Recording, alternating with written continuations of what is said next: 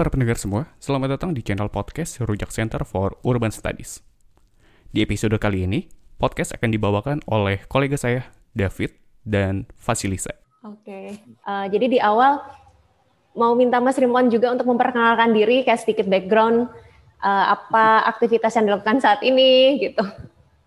Dan ya, itu aja dulu Mas, sebagai awalan. Siap, baik. Uh, nama saya Rimawan. Terima kasih ya uh, atas undangannya. Jadi terima kasih. Nama saya Rimawan Pradiptyo. Saya uh, Ketua Departemen Ilmu Ekonomi, Fakultas Ekonomi dan Bisnis UGM. Eh, dan juga inisiator dari uh, grup Sonjo.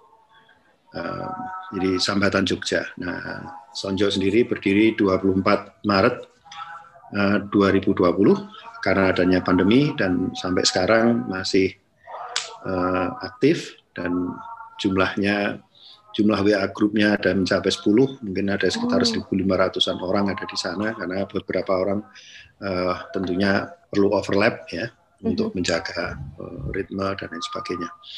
Itu sih kalau yang dari kami, Mbak. Ya, monggo. Ya, sip. terima kasih Mas Rimawan. Uh, lalu boleh diceritakan juga nggak Mas kayak momen awalnya pendirian Sonjo?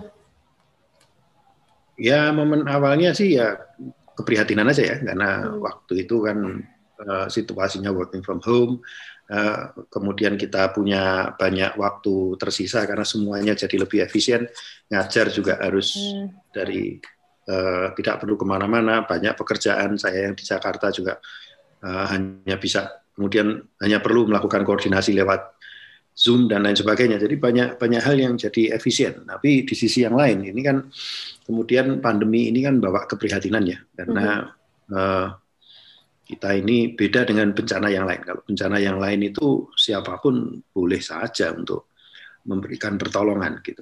Tapi untuk pandemi ini kan enggak ya, perlu ada orang dengan skills tertentu itu untuk kemudian membantu pasien dan lain sebagainya. Nah ini di sini adalah kemudian muncul keprihatinan gitu. Kira-kira apa hmm. sih eh, kami punya kapasitas berlebih gitu, mau bantu orang tapi nggak bisa gitu. Ya. Lalu kemudian kita kita uh, saya kontak ke rekan-rekan yang uh, kebetulan cukup aktif untuk saya kebetulan cukup aktif juga untuk mengorganisir beberapa gerakan terutama gerakan anti korupsi ya kalau di UGM oh. dengan rekan-rekan dosen jadi itulah awalnya itu adalah dengan jaringan anti korupsi jadi dosen-dosen anti korupsi sebenarnya uh, yang kemudian membentuk Sonjo itu uh, mm -hmm. kita kumpulkan lalu setiap orang boleh mengundang uh, rekan lain gitu mm-hmm. kira-kira hmm. monggo saja kita berikan kebebasan semua orang admin gitu kira-kira begitu. Nah uh, itulah kemudian muncul dengan cepat ya uh, hmm. bergerak dengan cepat banyak yang kemudian ya dari teman ke teman kemudian itu diajak gitu. Hmm. Nah dan itu berkembang demikian cepat uh, WA grupnya juga berkembang cepat sekali waktu itu hingga mencapai belum ada satu bulan itu sudah menjadi tujuh WA grup gitu. Oh oke. Okay. Dan setiap WA group itu mewakili uh, setiap gerakannya Sonjo ya, setiap programnya Sonjo. Ya, jadi kayak ada program tersendiri. Jadi kalau kami itu fokusnya di tiga hal ya. Jadi mm-hmm. jadi ada yang supporting system, tapi ada juga yang untuk untuk operasional gitu. Jadi mm-hmm. operasional program-program. Jadi kalau program kami fokusnya ke pendidikan, kesehatan dan ekonomi. Uh, di luar itu kami nggak akan urusi. Mm. Jangan tanya ke saya masalah politik, saya nggak akan ngurusi masalah politik. Ya, yeah. Karena itu eh, nggak uh, logis bicara politik pada saat pandemi seperti ini. Ini masalah hidup mati. Hmm. Kalau politik itu ditunda ya nggak ada masalah. Nggak akan ada orang kemudian mati gara-gara nggak pilkada ya nggak ada. Hmm. Jadi ketika kemudian dimunculkan kemarin juga ada muncul ide, kemudian ada yang uh, meminta kami gitu ya peran Sonjo apa terhadap pilkada? Lu yang mengajari pilkada itu siapa? Saya bilang. Emangnya di misi misinya Sonjo ada kaitannya pilkada? Enggak ada. Kita hanya mengatakan adalah masyarakat yang rentan dan berisiko.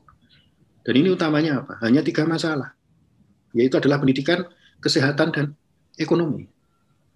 Hmm. Kalau itu merapi yang jeblok, itu kami akan turun. Tapi kalau pilkada ini buatan manusia, bisa nggak ditunda?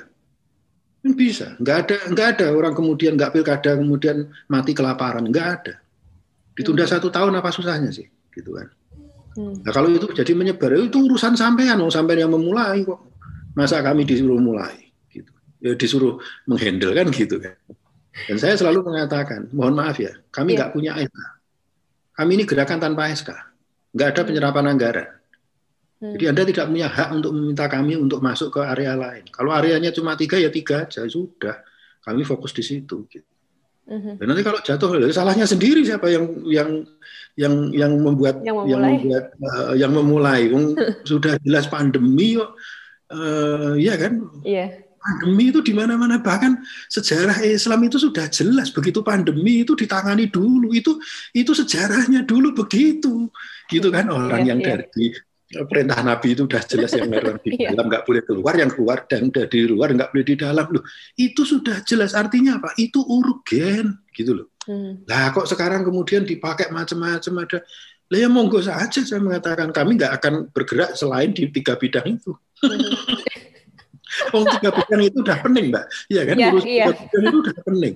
Eh tiba-tiba ditambah dan kemudian orang yang nambahnya cuma usul aja. Lah saya tanya, lah sampean ngapain kemudian? Hmm. Kok sampean buat gerakan sendiri, kemudian khusus untuk mengamankan pilkada atau apa gitu? Monggo gitu. Lah iya kan? Iya, iya, iya, iya, benar. Orang-orang. Jadi ketika kita udah gerak gitu ya, ini voluntary gitu, tiba-tiba kemudian kayak mau ditambahi ditambahi beban lagi loh.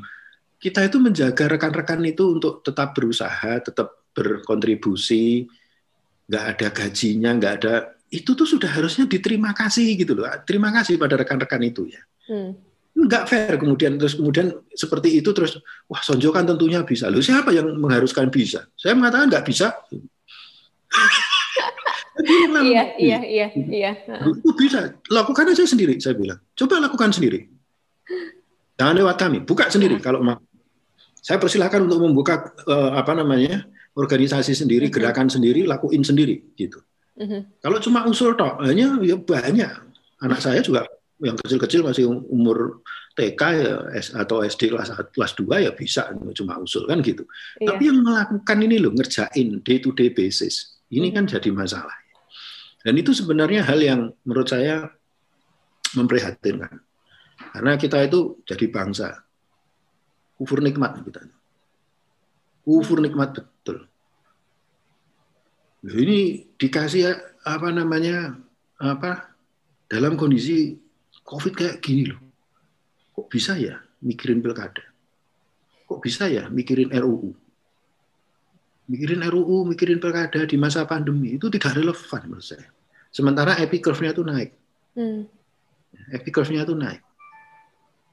Kenapa tidak berpikir kemudian kalau kita nanti mati gitu terus ditanyai malaikat gitu kira-kira bisa jawab apa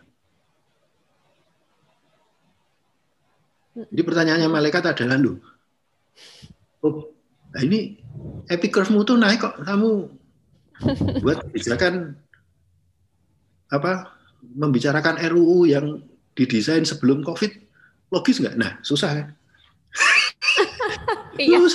Lah, iya, iya, Mbak. Ini, Itu- ini Itu jadi kayak apa sih habis dengar analoginya Pak Rimawan ini jadi semacam mengerjakan RUU ketika di tengah pandemi jadi semacam bukti kesombongan saya nggak akan kena COVID deh kayaknya gitu. Loh, itu juga sebenarnya Iya. begini. Ini ini ini belak-belakan aja deh. Iya. Eh, terkait dengan masalah RUU Cipta Kerja misalkan, saya melakukan kajian banyak. Mhm. Saya membaca seluruh NA-nya, saya membaca RUU-nya yang 905 halaman itu, Mhm. ditambah 1281 halaman itu. Saya baca. Lalu kemudian saya buat peta. Hmm. Saya membuat peta RUU. Saya membuat analisis, dua analisis, tapi saya hentikan tanggal 8 Maret. Mengapa? Karena waktu itu saya mengatakan, ah ini dalam kondisi COVID kayak begini, apa pun RUU yang disusun pra-COVID, itu tidak akan relevan. Kenapa? Karena nanti akan diterapkan. Hmm. Itu pada saat COVID-nya selesai. Lah pada saat COVID-nya selesai, itu state of the world-nya itu situasinya udah beda dengan sekarang. Jadi untuk apa kemudian wasting our resources ya? Mhm. Istilahnya orang saya ekonom. Jadi pendekatannya itu namanya resources ini terbatas gitu. Waktu itu juga terbatas. Waktu itu saya juga berpikir begini. Loh, sebentar. Kalau mau dilihat, saya itu juga komorbid. Orang komorbid itu kena virus ya, kena COVID itu. Chance-nya itu 50% lebih rendah daripada jenengan-jenengan yang nggak komorbid untuk survive. kita sudah tahu kayak begitu. Lalu teruskan untuk menganalisis uh, eh, RUU. Is it true? Is it wise? Sementara di sisi yang lain kita punya kemampuan untuk menolong orang lain, untuk berkiprah di dalam penanggulangan COVID. Itu yang membuat tanggal 8 Maret itu saya hentikan semua. Lalu saya switch total ke masalah uh, COVID. Fokus ke situ. Sejak itu saya nggak mikir. Baru kemudian setelah ini rame-rame terpaksa balik lagi menganalisis lagi. Hmm. Tapi setiap kali selama itu tuh ada beberapa kali saya diundang diskusi terkait hmm. dengan RUU Cipta, Cipta Kerja. Dan setiap kali saya ngomong, mohon maaf ya, sebenarnya diskusi ini tidak boleh terjadi. Dan tidak perlu terjadi. Kenapa? Karena kita dalam pandemi. Kayak seolah-olah kita tuh nantang Gusti Allah. Kayak seolah-olah itu kita orang yang kebal. Ketika kondisinya pandemi, masih mikirin hal-hal yang nggak nggak nggak nggak urgen menurut saya. Lu namanya undang-undang, Mbak. Itu untuk 15 hmm. tahun ke depan. Nah, kalau ini disusun sebelum Covid. Terus nanti diterapkan gitu pada saat ini masih Covid ini nanti setelah Covid ini kita belum tahu loh ini. Tata kerja kita itu belum tahu loh, Mbak. Hmm. Dan nanti jangan-jangan harus merevisi lagi loh. Itu kan wasting time toh. Gitu. yeah. Itu loh yang maksud saya, kenapa bangsa ini tidak bisa fokus gitu. Hmm. Yang saya takutkan itu adalah, lu semua ini kan ada proses ini kan ada ada ada reward punishment, ada satu sistem reward punishment. Penanganan COVID itu mengikuti apa yang disebut dengan path dependent. Hmm. Anda mulai dari mana, Anda akan berakhir di mana ini bukan seribu jalan menuju Roma, bukan. Anda mulainya dari bawah ya, Anda nggak bisa sampai atas. Anda mulainya tuh terlambat, ya hmm. pasti akan jatuh banyak korban. Anda sloppy, tidak kemudian pay attention terhadap detail, Anda pasti akan banyak lubang-lubang ada di sana. Hmm. Itu yang terjadi. Pertanyaan saya itu adalah, apa susahnya sih untuk menyelamatkan satu orang aja, nyawa satu orang? Kenapa hal seperti itu seolah-olah kok nyawa satu orang tuh begitu murah ya di Indonesia? Hmm. Itu sebenarnya apa namanya? Kalau kita refleksi ya, refleksi iya, tadi mas ya. Iya, nah, iya. Saya, saya tidak bicara di level kota ya, tapi ini saya bicara di level Indonesia. Gitu. Hmm. Karena apa? Yang terbaik itu ya saya belajar, kami belajar dari dari teman-teman kesehatan ya. Hmm.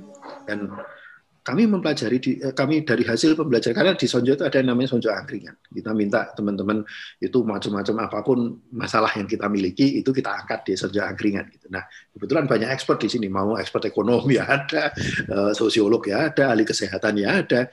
Sehingga banyak hal yang kemudian kita luruskan ya. Masalah-masalah hoax macam-macam itu bisa lurus kalau di Sonjo, nggak ada masalah. Itu kami bisa meluruskan itu. Nah, dari situlah saya kemudian memahami bahwa yang namanya the best response terbaik apa uh, kebijakan terbaik itu hanya 3T dan 3M. 3M itu yang pakai masker jaga okay. jarak itu. Uh-huh. Namanya 3T itu yang masalah trace apa treat hmm. dan apa namanya itu. It, itu itu yang terbaik. Jadi saya mengikuti pendapat-pendapat uh, teman-teman apa namanya epidemiolog itu jelasin. Kami juga punya di Sonjo minggu lalu itu uh, Uh, oh bukan bukan minggu lalu minggu lalu minggu ini kemarin itu kami bicara tentang uh, oh ya minggu lalu kami bicara tentang vaksin apakah vaksin itu hmm. efektif atau tidak lalu dikaitkan dengan kebijakan apa namanya public policy kan gitu hmm. Ketika kami lihat di dalam gitu diskusikan oleh orang yang terlibat dalam pembuatan dalam pembuatan vaksin itu sendiri masalahnya kompleks mas kompleks bahkan beliau bertanya loh sebenarnya kita ini yang ini vaksin ini ini di level mana yang akan di tangani. Jadi ternyata vaksin itu tidak kemudian oh vaksin ini 1001. Enggak. Di, kita harus menentukan dulu di segmen, segmen apanya yang akan di akan di treatment. Hmm. Gitu, Mbak. Iya.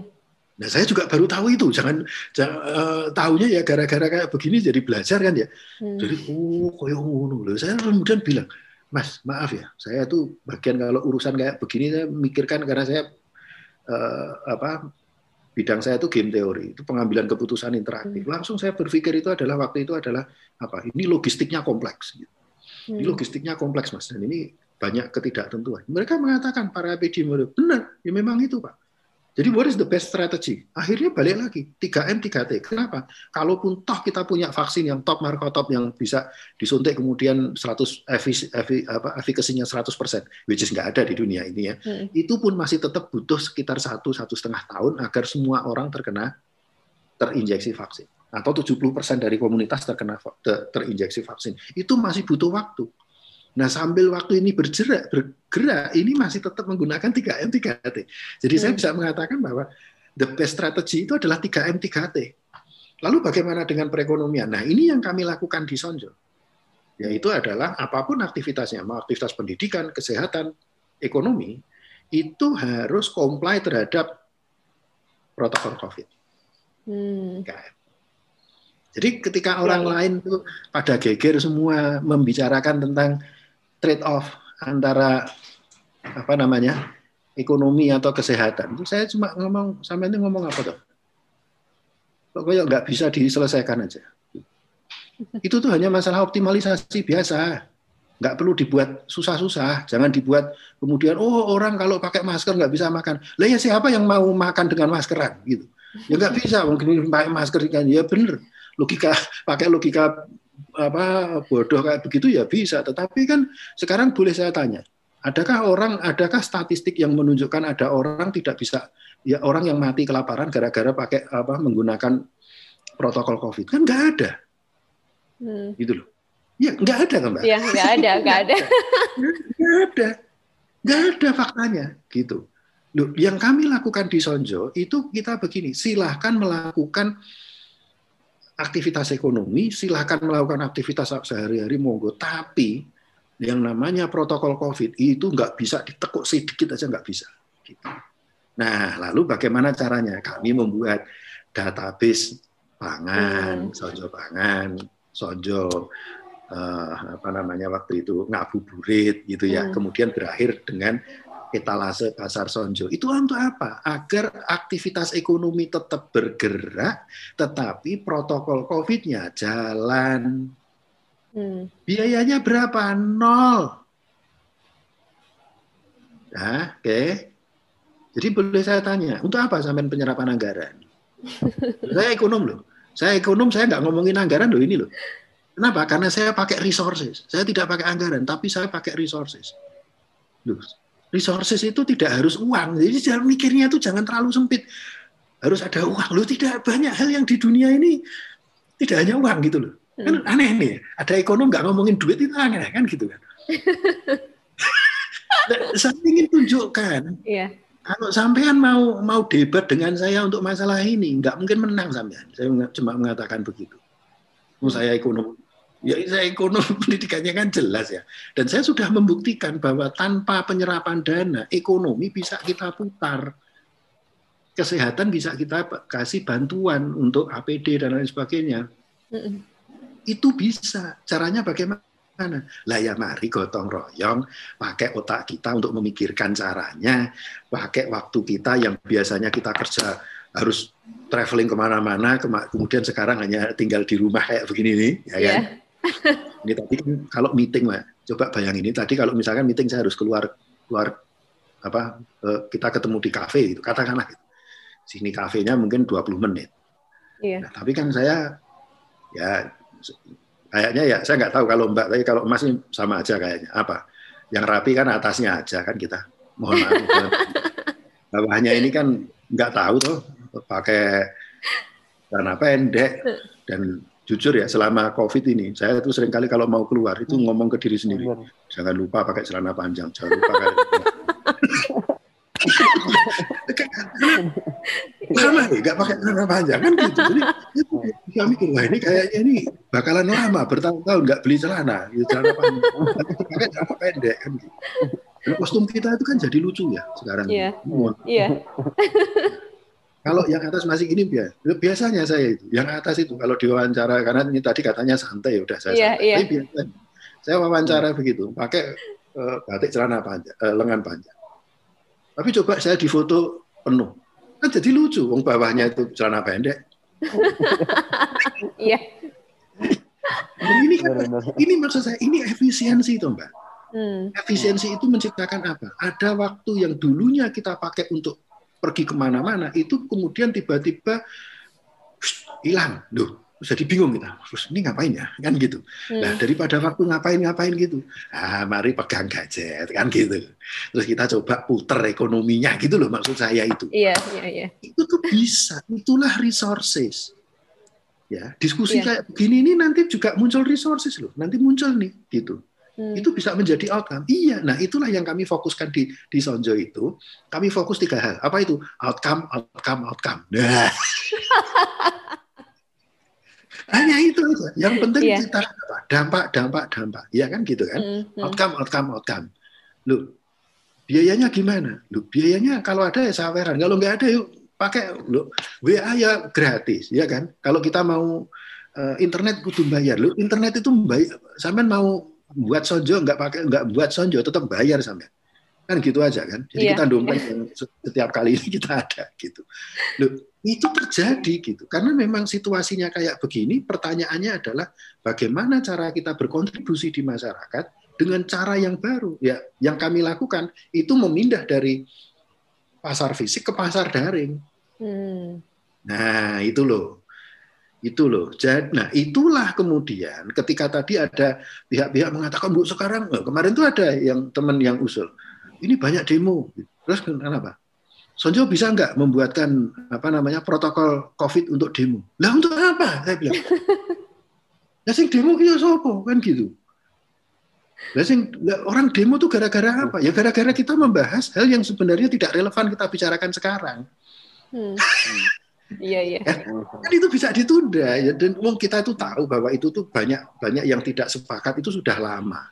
Bukannya hmm. bukannya mak bedunduk tiba-tiba nggak sepakat. Bukan sejak sejak Februari Maret itu sudah geger banyak orang geger jadi bisa diprediksi begitu di di ditandatangani ya pasti kayak begitu kan gitu kan iya, terus kemudian iya. ada orang demo kan gitu kan nah kalau sudah kayak begitu kan saya juga mikir ini ini anda membuat kebijakan itu harus memikirkan reaksi dari si orang orang hmm. lain yang akan terkena kebijakan kan gitu kira-kira iya, iya, nah itu iya. sebabnya nah, monggo aja kan gitu.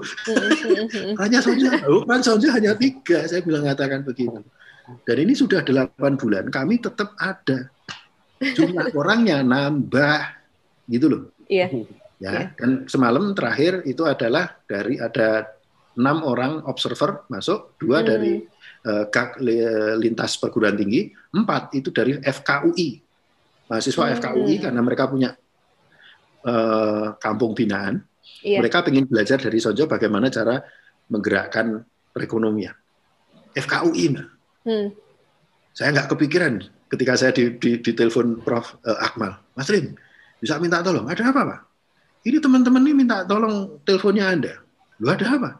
Karena mereka pengen menggerakkan perekonomian gitu. Dan ini, ini dari apa mahasiswa Fakultas kedokteran UI. Wah, monggo Pak, kalau kalau seperti itu dengan senang hati kami punya program apa itu? Sojo Observer. Ya, memang ada. Iya, iya.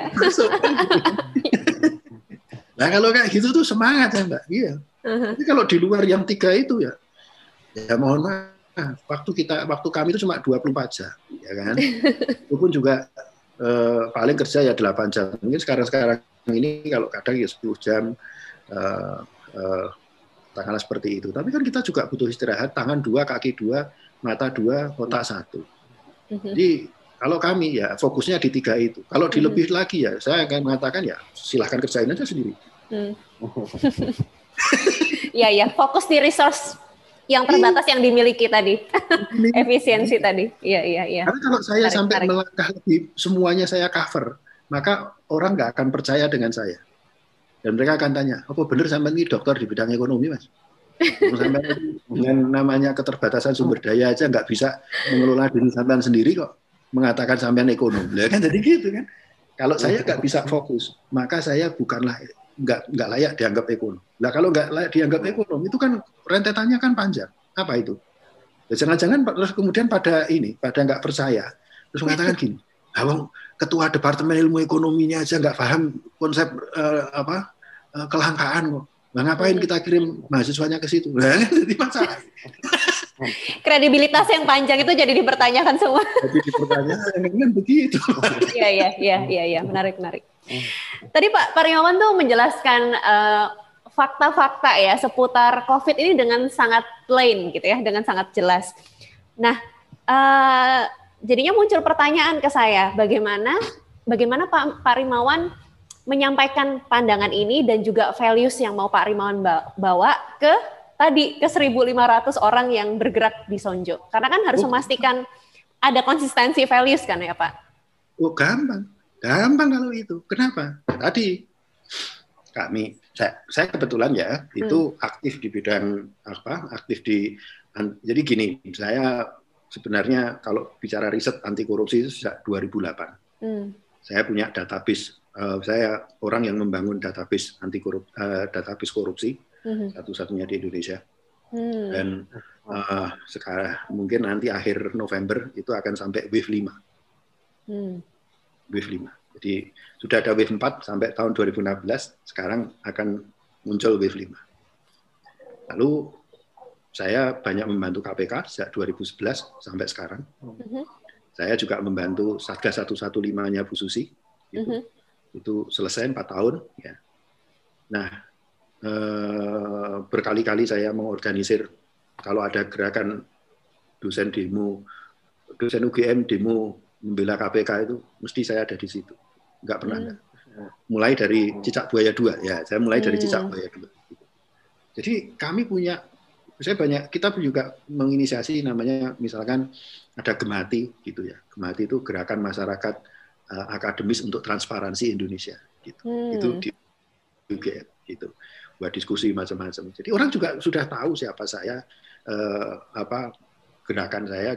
Kami pun juga banyak punya, misalkan ngobrol, kalau ngobrol tentang anti korupsi ada Bu Maria Sumarjono, Prof Maria, ada Prof Sigit dari Dekan Fakultas Hukum, ada Mas Uceng gitu ya, Zainal Arifin Mohtar, ada OC Madrid, Mahazrul Halili, macam-macam itu itu banyak di situ. Gitu. Dan itulah sebenarnya core dari awal dari Sonjo itu adalah rekan-rekan anti korupsi. Hmm. Ya, jadi ini adalah tidak roh dari Sonjo, tidak bisa dilepaskan dari gerakan anti korupsi. Hmm. Itu sebabnya dari sejak awal kami menggunakan pendekatan adalah integritas dan transparansi. Hmm. hmm. Dan di situ saya selalu katakan, mohon sewu, mohon kita lepaskan semua. Kita tidak bicara politik saat ini. Hmm. Karena bicara politik itu justru menghancurkan kita ketika ini kita fokus pada masalah pandemi. Kan gitu mbak. Hmm. yeah. pandemi itu ibarat perang saya katakan. Hmm. di dalam perang waktu perang dunia kedua apakah di Eropa sana itu kemudian ada orang membuat RUU terus ada pilkada begitu? Perang dunia kedua loh ya? Iya iya Nah, coba dicatat, lihat aja data. Oh, anu, sana ini Cekoslovakia sedang anu, sedang diokupasi uh, oleh Jerman. Oh ya, mereka melakukan pilkada gitu. Apa ya begitu? Ah, nggak ada. Ya, nggak ada. Yang ada itu adalah kemudian mobilitas sumber daya dan kemudian kita melakukan mobilitas sumber daya dan kita fokus pada satu hal, menangani apa? Kalau sekarang kita dalam COVID, menangani COVID. Nah, menurut bagi saya pandemi ini jauh lebih buruk dampaknya daripada perang dunia kedua. Kenapa? Perang dunia kedua itu tidak semua negara di dunia perang. Benua Amerika Utara sampai Selatan itu sepi, nggak ada perang. Hmm. Ya kan? Yang perang itu adalah Asia, Afrika, sama sama Eropa. Eropa. Australia sepi, nggak ada satu senjata apa satu peluru pun jatuh di di, di situ. Itu pun membuat perekonomian itu langsung nyungsep karena lima tahun perang. Hmm. Itu wajar. Sekarang semua negara dari kutub utara kutub selatan itu semua perang. Lawan yeah, ya. covid. Yeah. eh mesti perekonomiannya bubar jalan mesti. Lah itulah yang kemudian saya fokus. Kenapa saya fokus di sini? Hmm. gitu. karena bagi saya ini nih hal yang penting. Masalah covid ini penting. Nggak bisa kemudian ditambahi dengan macam-macam. Nggak bisa. Ya mohon maaf loh ya. Mm-hmm. saya ngomong ini apa adanya? Iya iya iya. Karena menurut saya ini ini kewajiban kita sebagai umat manusia Nah, saya bilang waktu itu, di sini tidak ada lagi kampret, nggak ada lagi cebong. Yang ada cuma satu, bangsa Indonesia, rakyat Indonesia. Nah, saya bilang waktu itu, kalau kita kemudian salah, ada salah satu, ada kesalahan terbesar yang sering kali muncul di kita, yaitu adalah terlalu menggantungkan diri kepada pemerintah. Sementara uang pemerintah itu terbatas. Kebetulan saya banyak riset dan saya tahu tentang bagaimana sistem pengambilan keputusan di pemerintah, budgetnya pemerintah bagaimana. Sehingga saya mengatakan, Mbok sekarang ini bisa enggak kita itu mandiri. Hmm. Jadi waktu itu saya katakan, kalau kita itu gini, di dalam perang, itu kenapa saya ngomongin perang terus? Ya, karena saya itu ilmunya tadi game teori. Nah, di dalam game teori itu harus bicara perang dan sejarah perang dan taktik perang. Meskipun nanti aplikasinya banyak, bisa untuk kebijakan ke publik, bisa untuk uh, kebijakan apa mbak uh, namanya perusahaan macam-macam itu bisa. Tapi intinya itu ada di perang dulu gitu. Yeah. Sebagian besar ada di situ. Nah, saya katakan di dalam perang itu strategi itu hanya ada tiga. Ya, satu, expect the unexpected dari sudut dampak. Jadi apa pun dampaknya itu jangan pernah berpikir oh ini dampaknya nanti ringan, nggak bisa. Hitung aja yang paling berat. Gitu agar kita siap. Itu satu. Hmm. Dua, thinking the unthinkable dari sudut solusi. Ya, kita harus berpikir out of the box nih. Hmm. Cara-cara konvensional tinggalkan, lupakan, kemudian berpikir apa nih yang bisa kita lakukan, apa yang bisa kita lakukan. Yang ketiga, itu adalah yang paling penting, memobilisasi sumber daya. Hmm. Kenapa? Karena perang, sebagian besar perang di dunia itu dimenangkan karena logistik logistik itu kunci perang. Jadi kalau dikatakan apa intinya? Tiga, logistik, logistik, logistik. lagi. Anda baca perang mana pun, saya bisa hmm. tunjukkan. Sebagian besar kemenangan itu ada di logistik. Hmm. Ya, itu yang kami berikan. Sehingga ketika di awal-awal COVID, pemerintah mengatakan ini nanti dampaknya mild. Di Sonjo kami mengatakan tidak, Bapak Ibu. Ini dampaknya akan berat kami sudah bicara tentang search capacity itu di awal bulan April. Search capacity ini bilang apa? Search capacity ini adalah search capacity, jadi tekanan kapasitas, kehabisan kapasitas dari rumah sakit. Itu di hmm. bulan April, awal April kami sudah ngomong. Orang lain belum ngomong, kami sudah ngomong. Search capacity. Ya kebetulan ada teman-teman dari kesehatan yang mengatakan ini. Jadi, uh, kami cepat belajar. Waduh, search capacity ini. Itu search capacity gimana nih caranya? Bisa nggak kita memobilisasi untuk apa membuka uh, tempat baru dan lain sebagainya untuk perawatan dan lain sebagainya. Jadi tiga itu tadi itu itu kunci kunci utamanya ada di situ. Hmm. Lalu di Sonjo itu ya saya mengatakan non sewu ini kondisinya itu adalah kondisi kritis. Di dalam kondisi kritis, please lakukan satu hal apa? Jujur jadi selama di situ nggak ada namanya saya ngibulin orang atau apa. Semua orang saya katakan, oke, okay, mari kita jujur. Apa yang kita tahu kita taruh di sini. Agar semuanya jelas. Jadi transparansi dan integritas. Itu intinya. Itu roh dari Sonjo. Hmm. Ya. Ya, Jadi dari ya. awal itu kita berikan seperti itu. Dan di dalam WA Group itu ada aturan. Jadi misalkan tidak boleh ada uh, ucapan selamat. Ya, bilangan ucapan selamat. Nggak perlu ucapan selamat. Ya karena kalau enggak itu nanti ucapan selamat tok saben dino orang ulang tahun. enggak menyelesaikan masalah. Jadi kita fokus kepada upaya menyelesaikan masalah. Hmm. Lalu kemudian di sini waktu itu kita juga mengatakan kalau ada hoax ini cepat harus kita netralisir. Hmm. Gitu. Dan kalau wow. ada yang nggak yakin, coba masukkan ke situ. Kenapa? Karena kami kumpulannya itu orang banyak. Ada yang kemudian misalkan dari awal itu ada yang menanyakan, Mas, ini gimana menurut Mas Rim? Apa itu? Ini ekonom mengatakan apa? Uh, apa tadi masalah iya. dikotomi antara uh, ekonomi dan, dan kesehatan. kesehatan. Saya selalu mengatakan, saya ekonom dan saya mengatakan kesehatan dan keselamatan itu utama. Nggak bisa ditawar. Lu kenapa? Lu ekonomi ekonomi itu ada kalau ada orangnya, Pak. Nah, kalau orangnya mati harus ngopo? Pertumbuhannya dhuwur ngono nek orangnya mati. Bisa ra jadi kita itu ada ekonomi, ekonominya tumbuh macam-macam. Itu kalau hmm. asumsinya orangnya hidup. Iya, iya. Gitu. Iya, iya. Saya sampai mengatakan tuh beberapa Nobel laureate itu sudah mengatakan hal yang sama. Kalau masih nggak percaya, kalau nggak sampai boleh aja nggak percaya saya, saya mungkin apa ekonom Belgedes gitu. Tapi itu banyak ekonom yang jadi hebat-hebat juga mengatakan hal yang sama gitu. Jadi kita bangun itu dari trust. Ya, bangun dari trust. Dan di situ tidak boleh abuse of power, tidak boleh ada conflict of interest. Nah, hmm. caranya bagaimana? Kita pastikan itu. Jadi eh, kami punya yang namanya kita buat juga kami punya 10 WA group ya. Hmm. Nah, kami yang lucu, kami ini kan lembaga informal ya. Yeah. Gerakan informal atau organisasi tanpa bentuk kalau zamannya Soeharto dulu kan gitu. Tapi kami punya namanya komite kepatuhan. Hmm. Komite kepatuhan itu apa? Untuk kemudian menyelia bahwa apa yang diterapkan di Sonjo itu tidak melanggar satupun peraturan pemerintah.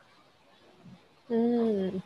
salah satunya adalah menerima uang sumbangan itu masuk ke akun pribadi atau itu ditampung di akun hmm. pribadi itu nggak boleh. Hmm. Karena itu nanti ada aturannya di OJK. Hmm. Ya, bukan bukan aturan KPK, aturan OJK. Kami juga komplain aturan OJK. Iya, iya, iya. Jadi aturan OJK itu kami tidak boleh karena kami lembaga lembaga apa tadi ya informal, jadi tidak diperkenankan untuk kemudian mengelola dana pihak ketiga. Hmm. Nah itu kita pastikan bahkan waktu itu itu sampai pada levelnya apa? Kalau dulu ada rekan itu memasukkan oh ini ada anu nih ada saweran gitu poster saweran yeah. apa gitu ya. Saya lihat, loh itu kok eh, sumbangannya diberikan kepada akun pribadi kita langsung kasih peringatan. Mohon maaf Pak, ini nggak bisa. Mohon dicabut, posternya dicabut. Kenapa? Karena itu masuknya ke rekening pribadi. Bukan masalah kita nggak percaya. Bukan. Hmm. Tapi ini akan ada resiko kalau kemudian kita seolah-olah promoting sampai nanti ada orang ngirim ke situ. Lalu kemudian if thing goes wrong. Karena kita hmm. nggak pernah tahu kan, Mbak. Ini siapa sebenarnya yeah. yang punya? Kita nggak pernah tahu. Yeah. If thing goes wrong, itu kita bertanggung jawab juga. Nah, kami nggak mau seperti itu. Itu dimulai dari situ. Jadi hmm. itulah sebenarnya yang membuat trust itu ada. Kenapa? Karena kami fokusnya itu tadi, transparansi dan berintegritas. Jadi ini adalah manifestasi gerakan korupsi anti korupsi itu seperti ini gitu. Hmm. Jadi kalau gerakan anti korupsi itu di, dinyatakan dalam gerakan kemasyarakatan, itu bentuknya ya kayak jadi kayak Sonjo itu. Semua hal yang ada di Sonjo itu gratis. Hmm. Nggak boleh ada kemudian oh ini bayar. Nggak ada. Nggak ada.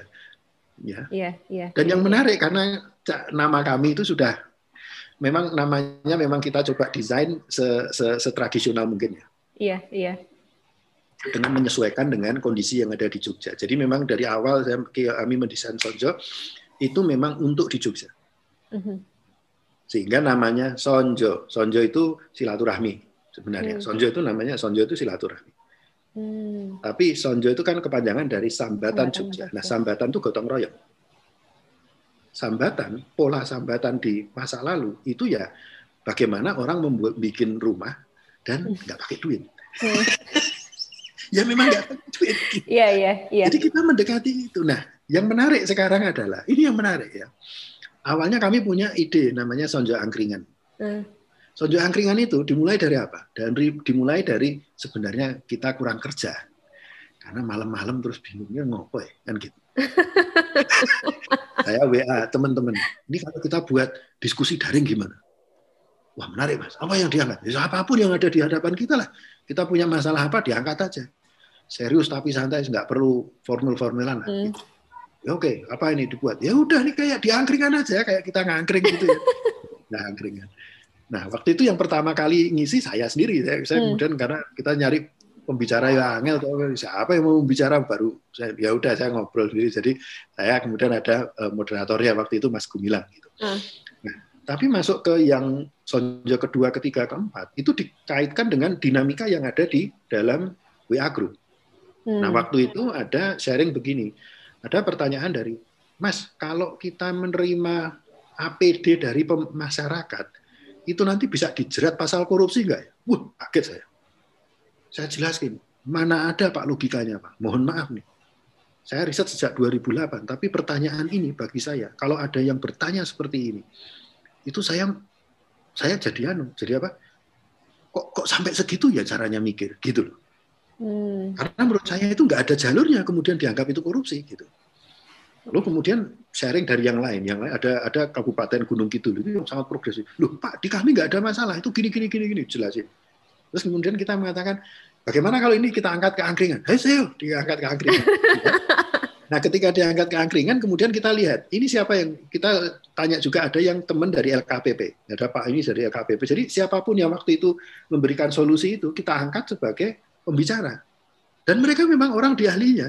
Hmm, hmm. Kebetulan ya ahlinya. Jadi ada yang bagian pengadaan barang dan jasa di Kabupaten uh, Gunung Kidul yang tadi punya banyak terobosan-terobosan. Kemudian ada yang dari LKPP. Lalu kemudian waktu itu saya mikir ini kayaknya kalau nggak kita panggilkan dari KPK kayaknya masih belum percaya itu. Hmm, hmm. Akhirnya saya kontak teman-teman KPK karena kan saya sering bantu KPK saya tanya, Pak ini kalau ini kita mau ngangkat seperti ini, ini kira-kira siapa yang bisa diundang?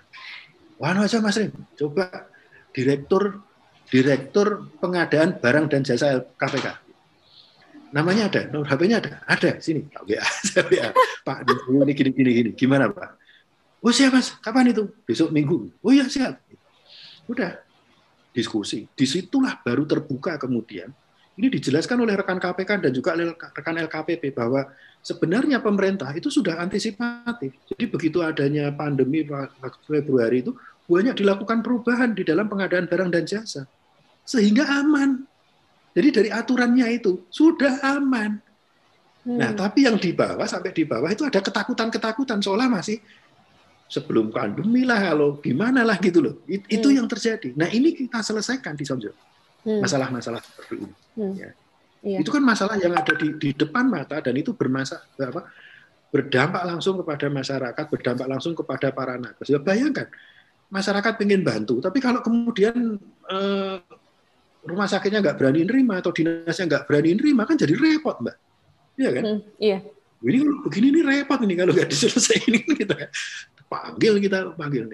Nah itu menyelesaikan masalah. Nah sekarang yang namanya angkringan ini dari awalnya itu adalah sebenarnya gara-gara orang kurang kerjaan gitu ya itu kemudian menjadi strategi. Artinya hmm. sekarang kami kami itu sudah membicarakan hal-hal yang akan ke depan. Jadi misalkan masalah masalah vaksin. Kami hmm. sudah bicarakan minggu lalu. Minggu ini besok, besok kami bicara apa? Besok itu kami bicara tentang antisipasi eh, Merapi, erupsi Merapi di tengah pandemi. Hmm. Nah, padahal Merapinya belum erupsi lah, iya yeah. kita ya, oh, tapi kan bisa terdeteksi kalau ini. Nah ini kita tanya, ini apa yang kita perlu siapkan? Nanti kita panggil ahlinya, ahli gempa, ahli bencana, kan ada semua di yeah. Jogja ada banyak kan gitu kan. Nah, yeah. dan itu kayak gitu. Ini sudah sampai ke Sojo ke 31. Hmm. Biayanya berapa, Mbak? No. no. Padahal di setiap angkringan itu yeah. 4 sampai 5 orang atau 6 orang termasuk moderatornya. Iya. Yeah. Ya. Bayangkan aja kalau kalau kita acara biasa satu orang dapat 2 juta katakanlah. Hmm, hmm. Karena sekali sonjo angkringan 10 juta. Ini sudah ke 31. Berapa? 310 juta. Hmm. Biayanya no. Iya, iya, iya. Dan itu menyelesaikan banyak masalah yeah, gitu yeah, loh. Dengan yeah. cara seperti itu. Dan ketika enaknya ya karena yang diundang itu kan teman-teman artinya di, di orang Jogja ya kebanyakan. Hmm, hmm. Saya mengatakan Pak Nun Sewu ini ini kami di, dari Sonjo gini-gini. Ini dari Sambatan Jogja gini. Udah. Semua hmm. orang tahu namanya Sambatan gratis. Hmm, itu juga jadi salah satu strategi kenapa menggunakan nama yang sangat uh, kontekstual ya dan dan dekat sehari-hari ya. Iya, iya. Iya, dan itu harus, harus makanya saya kan banyak teman nih yang yeah. mengatakan, "Mas, kami bisa belajar Sonjo." Monggo, belajar Sonjo, monggo gitu kan. Ada lagi yang tanya, "Bisa nggak ini kami template-nya kami copy?" Saya mengatakan, "Ntar dulu." Hmm. Kami mendesain Sonjo itu karena kami ada di Jogja, kami paham budaya Jogja. Hmm. Kami paham masyarakat kalau Mas mau terapkan di tempat lain, silahkan, tapi lakukan adjustment sesuai dengan budaya setempat. Hmm. Dan harus disesuaikan dengan kebutuhan masyarakat setempat. Hmm. Jangan kemudian main copy paste, ini jadi masalah. Hmm. Nah biasanya ketika saya ngomong, nah cuma jadi masalahnya begini. Ketika saya ngomong begitu, biasanya terus pada mundur gitu loh. Itu jadi pusing. Padahal ketika kalau ini di copy paste apa adanya, ya tetap gagal juga, toh karena tidak tidak tidak match dengan apa ya, tidak match dengan tadi kebut kebutuhan dan budaya tadi. Iya, kebutuhan ya. dan budaya tadi gitu. Hmm. Hmm. Jadi banyak hal yang kami ada di sini yang memang kami desain ketika ada ini untuk Jogja gitu. Hmm Nah, Iya. kalau nanti kita misalkan di mana eh, rekan-rekan mau membuat di Jawa Timur, nah, monggo lakukan yang yang pas dengan masyarakat itu gitu. Iya, Kebutuhannya iya. apa? Iya, iya, iya. Mas, saya mau nanya eh, dua hal tadi. Em, yang pertama, tadi kan sudah di, dari awal tuh Mas Rimawan menyampaikan bahwa jejaring awal yang membentuk Sonjo ini adalah dari gerakan anti korupsi. Dan tadi Sampai sampai sekarang dan dan em, apa yang tadi sudah diceritakan sama Mas eh, Rimawan ini saya tuh membayangkan kayak wah ini tuh Mas Rimawan dan jejaringnya Mas Rimawan dan juga teman-teman yang menggerakkan Sonjo ini kayak seolah-olah sudah menyiapkan resource sejak bergerak di tahun 2008. Terus jadinya saya jadi tergelitik untuk menanyakan apakah Mas Rimawan sudah memprediksi akan ada pandemi seperti ini gitu. Mbak, emangnya saya itu siapa? Nggak ada, Mbak. Jadi begini. Jadi ini ini ini yang perlu difahami ya. Jadi Oke. begini. Eh, eh, saya bergerak di bidang anti korupsi karena itu bidang bidang riset saya. Hmm, Jadi di bidang eh, bidang saya itu crime economics. iya. Lalu di ketika saya di Inggris, saya bekerja di Inggris jadi peneliti itu lebih banyak pada youth crime Hmm, dan di bidang pencegahan, ya youth crime. Tetapi ketika di Indonesia itu datanya tidak sekaya yang ada di Inggris, hmm, sehingga saya tidak punya banyak kemampuan untuk menganalisis kalau di Indonesia. Beruntung kemudian kami eh, di Indonesia ini ada putusan Mahkamah Agung yang kemudian waktu itu kemudian saya mem- mem- membangun database-nya dan kemudian data yang komplit itu yang korupsi. Hmm. Jadi sebenarnya itu sebenarnya. Jangan berpikir yang kemudian semuanya well design dan antisipatif ini orangnya kayak eh, apa ya jadi kayak wali bisa melihat ke depan. Duh, duh, duh. Eh, Bukan. ini nggak ada six million dollar man, Mbak. Jujur aja nggak ada. Kami bergerak itu ke depan itu ya karena ya saya juga nggak tahu ya kenapa dulu kok milihnya korupsi gitu ya. Jadi milihnya korupsi gitu ya. Kemudian bergerak gitu, bekerja. Kemudian ada cicak buaya. Ketika ada cicak buaya kita organisir apa namanya demo kan gitu ya. Demo para para dosen kan gitu kan. Nah, tapi saya nggak pernah demo melibatkan mahasiswa tidak. Saya tidak karena saya tidak punya hubungan yang cukup erat dengan rekan-rekan mahasiswa kebetulan ya. Jadi ya kalau demo ya demo eh, dosen dan biasanya dosen itu kalau demo biasanya ada naskah akademiknya gitu, ada ada Hmm. naskah akademiknya dulu gitu ya. Buat 53 halaman macam-macam itu itu ada itu kayak begitu. Nah, itu kami kerjakan karena dasarnya harus tetap ilmiah kan gitu ya. Hmm. Tidak asal turun apa dan lain sebagainya. Nah, sebenarnya ini nih nggak ada orang yang yang apa ya, Mbak? Rencana ya nggak ada. Hanya ketika itu kebetulan eh, ilmu saya ada di bidang eh, perang gitu ya eh, untuk game teori itu ya sehingga dan saya banyak membaca literatur tentang perang dan lain sebagainya saya eh, begitu melihat kondisinya covid begitu itu teringat bahwa ini ini kondisi perang loh ini ini bukan bencana ini bukan bencana alam ini perang saya katakan sehingga saya menggunakan pendekatan itu gitu jadi apa ya ya kita hanya meman saya hanya memanfaatkan ilmu yang saya miliki saja Hmm. Nah sekarang ini jadi citranya jadi berubah. Itu yang jadi saya bingung juga sebenarnya. Saya sering kali didatangi orang, Mhm. kemudian mulai tanya tentang satu, itu tentang IT. Jadi, inter- jadi IT, jadi misalkan kayak bicara tentang Internet of Things, bicara masalah digitalisasi dan lain sebagainya. Saya tuh nggak punya background di sini. gitu. Saya tuh nggak punya background. Hanya gara-gara dengan COVID ini dari pandemi ini terpaksa kan kita pakai WA macam-macam. Nah, saya kalau pakai WA memang cepat ya. Eh, Adopsi teknologi itu juga cepat. Tapi saya bukan orang yang jagoan IT itu bukan gitu. Hmm, Nah, itu sering kali beberapa kali ditaan apa diundang untuk kaitannya dengan marketplace gitu. Iya. Tuh. Ya, tapi ya lucu karena saya presentasi yang belakang karena saya paling tua gitu kan. Yang muda-muda bicara marketplace, marketplace, marketplace, marketplace. Begitu sampai saya itu jeglek kemudian. Kenapa? Anti klimak.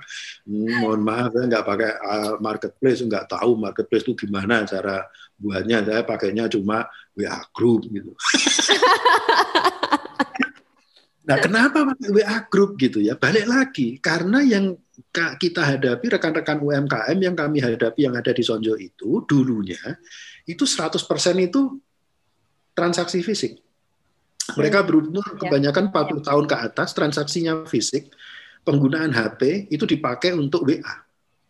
Bahkan GPS saja belum menggunakan. dan baru digunakan ketika bergabung di Sonjo.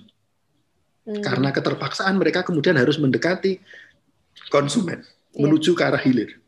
Ya, harus delivery dan lain sebagainya. Itu baru pertama kali rekan-rekan itu beberapa rekan itu saya ada seorang rekan mengatakan, "Pak, saya itu punya bawahan lima.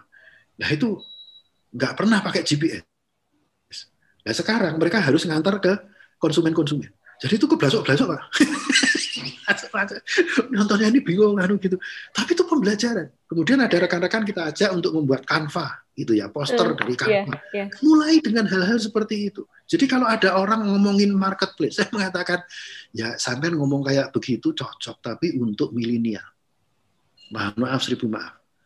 Tidak dengan rekan-rekan saya yang ada di Sonjo, yang sebagian 40 per tahun ke atas, yang memang mulai dari transaksi fisik setiap harinya. Nah sekarang dari transaksi fisik itu kami, harus membawa agar rekan-rekan ini siap untuk masuk ke marketplace. Jadi kami lakukan EPS itu adalah satu grid di bawah marketplace. Karena kalau kami bawa ke marketplace itu jadi masalah apa? Tabrakan dengan tabrakan dengan misi Sonjo. Karena misi Sonjo itu adalah membantu masyarakat yang apa namanya? membantu masyarakat yang eh, rentan dan berisiko sehingga tidak boleh ada cas apa pun. Kalau kami lakukan marketplace, bagaimanapun juga kami ya. harus melakukan securing macam-macam harus bayar tuh. Iya, iya. Padahal yang terjadi sekarang adalah ini pindah dari transaksi fisik menjadi transaksi daring. Ini transaction cost-nya tinggi. Sehingga yang saya katakan begini, Bapak Ibu sekalian menghadapi transaction cost di dalam Bapak Ibu sendiri, yaitu adalah ada cost dari masalah apa namanya psychological cost macam-macam habit formation macam-macam hmm. kami memfasilitasi hanya bisa dari transaction cost dari yang bentuknya uang itu kami nolkan lalu kami bantu untuk meminimalisasi itu dengan coba belajar ini, coba belajar ini, coba belajar ini. Kami buatkan kayak video tiga setengah menit, cara membuat poster di Canva dan lain sebagainya. Kita sebar, kita undang rekan yang tahu bagaimana cara. Oh, saya bisa membuat apa namanya vakum frozen. Kita undang gitu ya, kayak diskusi kayak gini, masukkan yeah. di dalam uh, masukkan di YouTube gitu kita iya. sebar. Yeah. Ini loh ini caranya mereka mengikuti alhamdulillah gitu loh caranya. Jadi hmm, hmm. kami hadirnya itu tidak kemudian eh, mohon maaf ya, ini bukan memberikan charity oh ini kami jaminan hidup dan bukan di situ, tapi kami memindahkan agar kemudian kami menciptakan media gitu. Media agar kemudian di sini rekan-rekan itu kemudian kalau di bulan April itu rekan-rekan itu rekan-rekan UKM itu membicarakan tentang omset, membicarakan tentang penjualan. Sekarang apa yang mereka diskusikan? sejak bulan Oktober mereka bicara tentang inovasi produk. Hmm. Oke. Okay. Iya. Kami tidak lagi bicara iya, tentang yeah, jualnya ke mana, jual ke mana itu dalam waktu singkat ada produk apa pun jual ke Sonjo pasti habis, terutama hmm. untuk makanan ya. Hmm. Orang panen ini kelebihan, waduh nggak bisa jual terong ya kasih sini nanti disebarkan ke 10 WA grup Sonjo Moso nggak enak mau beli, mesti beli. Tiga empat hari selesai. Iya, iya. Jadi balik lagi ya. Karena intinya apa? Gerakan seperti ini, trust. Hmm. Ya, intinya tuh di trust. Trust itu fungsi dari apa? Fungsi dari integritas dan transparansi. Hmm. Nah, lalu tadi dari awal kami katakan begini. Tidak logis kalau kemudian kita meminta bantuan pemerintah Mengapa? Sumber karena untuk bisa menghadapi seperti ini butuh sumber daya. Sumber daya ada di mana? Ada di manusianya. Sam, sumber daya itu bukan di pemerintah. Karena pemerintah itu hanya punya duit berapa sih? Kita GDP kita itu adalah 14.000 triliun. APBN pemerintah itu antara 2.000 sampai 2.500 triliun. Hmm. Jadi berapa? Hanya seperenam atau sepertujuh. Pertanyaan saya, Anda mau mendekati yang sepertujuh atau mendekati yang enam per tujuh? Saya bilang, saya mendekati yang enam per tujuh. Enam per tujuh ada di mana? Enam per tujuh itu adalah ada di masyarakat. di luar pemerintah. Nah, meskipun itu belum tentu dalam bentuk uang, gitu. Iya. Ya. Nah, mari kita gunakan itu untuk kemudian kita membantu, saling membantu. Rakyat bantu rakyat, gitu kira-kira. Nah, yang aneh kemudian adalah ada teman yang kemudian kemarin membuat acara namanya anti kalah. Kemudian ada talk show. Nah, nanti saya share deh. Ya, boleh. itu apa? Saya diminta jadi diminta jadi moderator. show-nya itu apa? Itu simple sekali. Beliau mengatakan gini, Mas Rin, saya tuh punya eh, pekerja tuh 40.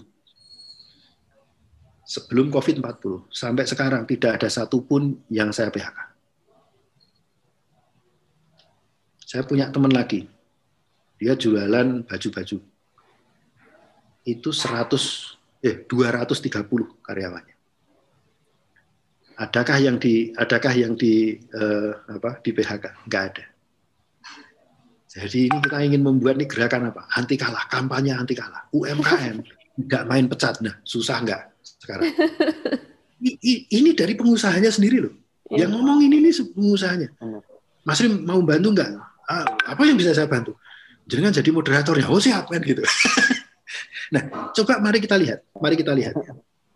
Di bulan April itu sudah ada banyak pengusaha yang mengatakan kami di koran-koran ada. Coba aja Mbak cek deh. Banyak yang mengatakan, mohon maaf ya, kami kami hanya bisa bertahan sampai Juni. Setelah itu mungkin kami akan PHK. Hmm, hmm. Oke. Lah kok ini kok yang UMKM tuh nggak ada tuh yang di PHK? Ini orang saja ini. Loh, Jadi saya pertanyaan saya, ini masalah ada di mana? Gitu. Masalah itu ada di niat, inama malu biniat, atau di mana? Kalau kita berbicara tentang duit, loh, ini 230 orang itu ya nggak banyak, nggak nggak sedikit loh. Karyawan 230 orang itu nggak sedikit. Hmm. Oke. Bertahan, bertahan. Caranya apa? Kemudian pindah. Dia harus apa yang perlu dilakukan dilakukan. Teman saya yang 40 itu dia melakukan apa? Reverse engineering. Awalnya dia mulai dengan bisnisnya dia itu adalah menyediakan itu loh, menyewakan peralatan elektronik Hmm. Untuk misalkan panggung macam-macam itu loh, Mbak. Iya, iya. Apa yang terjadi kemudian? Dia menjadi wedding organizer dengan cara membuatnya sebagai eh, apa namanya eh, virtual wedding. Itu pertama di Indonesia dan itu beliau mendapat coverage banyak sampai ke VOA kemudian sampai ke DW TV itu ya di Hmm. WTV itu, eh, Dodge TV itu. Benar itu. Dan dia mengatakan ini loh Mas Rim, saya main ke tempatnya dia. Ini loh Mas Rim. Ini apa nih dulu? Ini gudang Pak ini Pak. Gudang dia tempat nyimpan peralatan. untuk timpan peralatan itu dipindah kemudian dikasih semuanya tuh tem- yang hijau semua yang Iya, apa iya. backgroundnya hijau Iya. terus yuk mak nanti naik ke atas ini dulunya apa ini dulunya tempat apa ya untuk gudang gitu juga kita sulap menjadi jadi dia punya studio satu studio dua kemudian pakai mixer jadi kalau ada orang mau tampil di untuk genjreng-genjreng apa namanya musik itu ada Iya, di studio, studio yang di atas itu. Nanti untuk talk show untuk wedding macam-macam itu ada di studio bawah. Semuanya dikasih hijau. Hmm. sehingga kemudian bisa menggunakan teknik chroma key macam-macam kan gitu kan? Kayak Iya. virtual wedding kita ini kan gitu. Itu beliau itu melakukan kayak gitu tuh Mei ngontak saya. Mas ini bisa dibantu apa nih? Virtual wedding. Tak bantu saya mengatakan begitu. Bapak butuhnya apa? Ini coba gini gini gini. Nah sekarang sekarang dia apa? Wah mas. Wah aku muter-muter. Ini kenapa? Anu nih ini bulan ini sudah book Wah. tapi satu hal yang saya senang ya dia mencari dia dia dia berani untuk memindah proses bisnisnya gitu. Hmm. berani melakukan reverse engineering dan berani kemudian melakukan terobosan-terobosan begitu. Dan ternyata yang bisa survive kayak begitu itu adalah polanya seperti itu. Sama semua. Butuhannya apa? Orang yang gigih dan inovator. Dan ternyata teman-teman kami yang itu kebetulan ketemu dengan orang-orang yang inovator yang gila-gila kayak begitu. Hmm. jadi semangatnya itu kemudian tidak berpikir kita menerima nyari bantuan pemerintah. Nggak ada di kami nggak ada. Karena dari awal Kak, saya mengatakan 6 per 7 dari resources ada di kita Hmm. ada di masyarakat Hmm. jadi sekarang posisinya bukan kami begini kepada pemerintah Hmm. tapi kami adalah setara Hmm. kalau perlu kami begini pada pemerintah Hmm. Hmm. Iya, iya, iya. harus begitu kenapa karena ini adalah kondisi perang dalam kondisi perang itu kemudian nggak bisa kemudian kita hanya menunggu dari pemerintah. Lo pemerintah urusannya banyak, Mbak. Kasihan, ya kan? Hmm. Nah, kita harus kalau sudah berperang kayak gini, itu sebabnya saya sebut sebagai apa? Ini adalah kayak total football tapi ditambah catenaccio. Jadi catenaccio itu adalah pertahan apa sepak bola bertahan model Itali itu. Tetapi harus dengan total football yaitu adalah resourcesnya itu diputar se, se, Hmm. seoptimum mungkin. Jadi sudah tidak ada lagi misalkan sampean kipernya atau saya penyerangnya ya. Kalau bisa kiper ya kiper, kalau menyerangnya nyerang ya monggo aja di situ pada saat itu kita bisa melakukan apa. Tapi intinya membantu masyarakat, Hmm. memutar Oke, oke, perekonomian, membantu eh, rumah sakit, membantu Hmm. rekan-rekan yang di, di, di bidang pendidikan. Itu yang dilakukan. Tadi saya tertarik juga soal eh, teman-teman dari kota lain atau dari instansi lain yang ingin belajar dan bergabung di Sonjo Observer tadi. Nah, Ya. tadi kan ada dua hal yang Mas Rimawan tekankan untuk teman-teman yang mau menduplika- mereplikasi kegiatan ini ya, yaitu dipastik memastikan sesuai dengan kebutuhannya eh, mereka dan sesuai dengan kebudayaannya mereka gitu. Ya. Ada hal lain nggak yang yang Mas Rimawan teruskan gitu ke mereka Eh, atau prosesnya itu hanya kayak ya udah silakan masuk belajar habis itu silakan kembangkan sendiri bagaimana mas proses replikasinya Awal- jadi awalnya itu ya awalnya itu bermula itu bermula dari ngasih penjelasan ke orang itu bingung gitu. Jadi awalnya itu minggu ketiga itu kan di Sonjo itu kan sudah dinamis. Lalu saya mulai nulis di wall saya di FB, di IG. Waktu itu belum belum belum Twitter. Jadi Twitter tuh saya pernah buka tapi kemudian karena dibatasi 150 karakter atau apa itu, malas saya. Hmm. Eh, lama nggak saya pakai gitu. Tapi kemudian akhirnya saya masuk ke Twitter sekarang. gitu.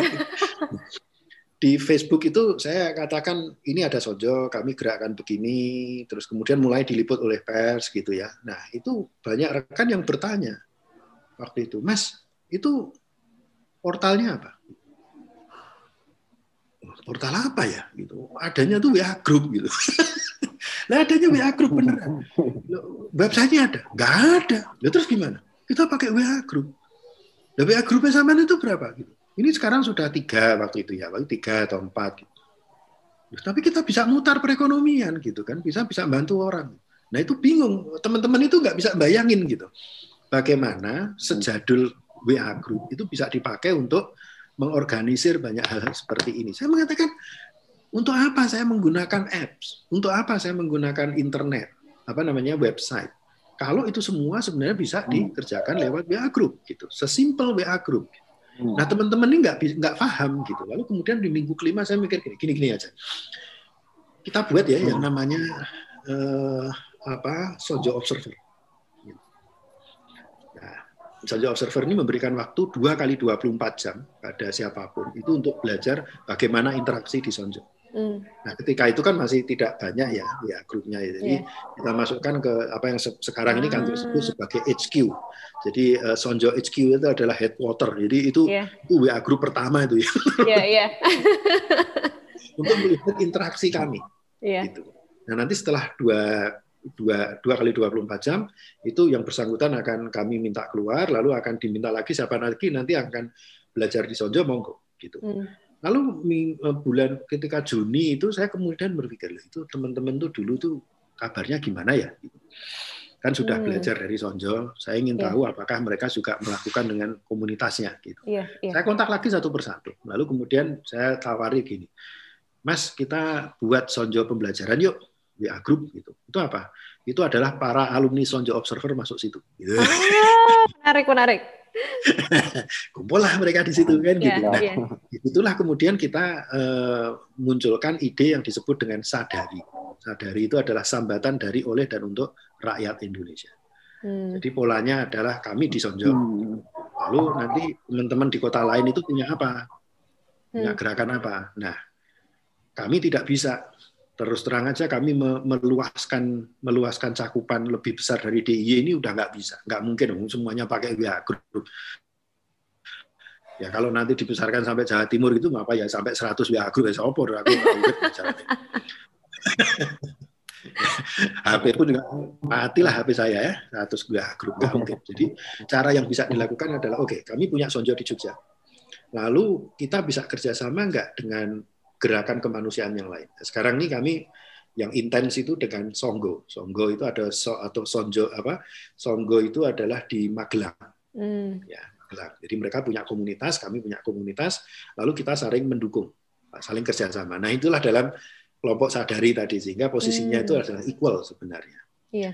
Lalu ada eh, apa UMKM Solo kita. Ya, ini tapi belum belum banyak kerjasamanya, tapi kami sudah masuk di situ. Lalu kemudian ada BMT eh, BMT Karisma itu di Magelang juga. Jadi ini BMT, tapi kemudian BMT itu karena kami membuat etalase pasar Sonjo, mereka mereka ini imitate kami. Jadi membuat seperti hal yang sama kayak begitu.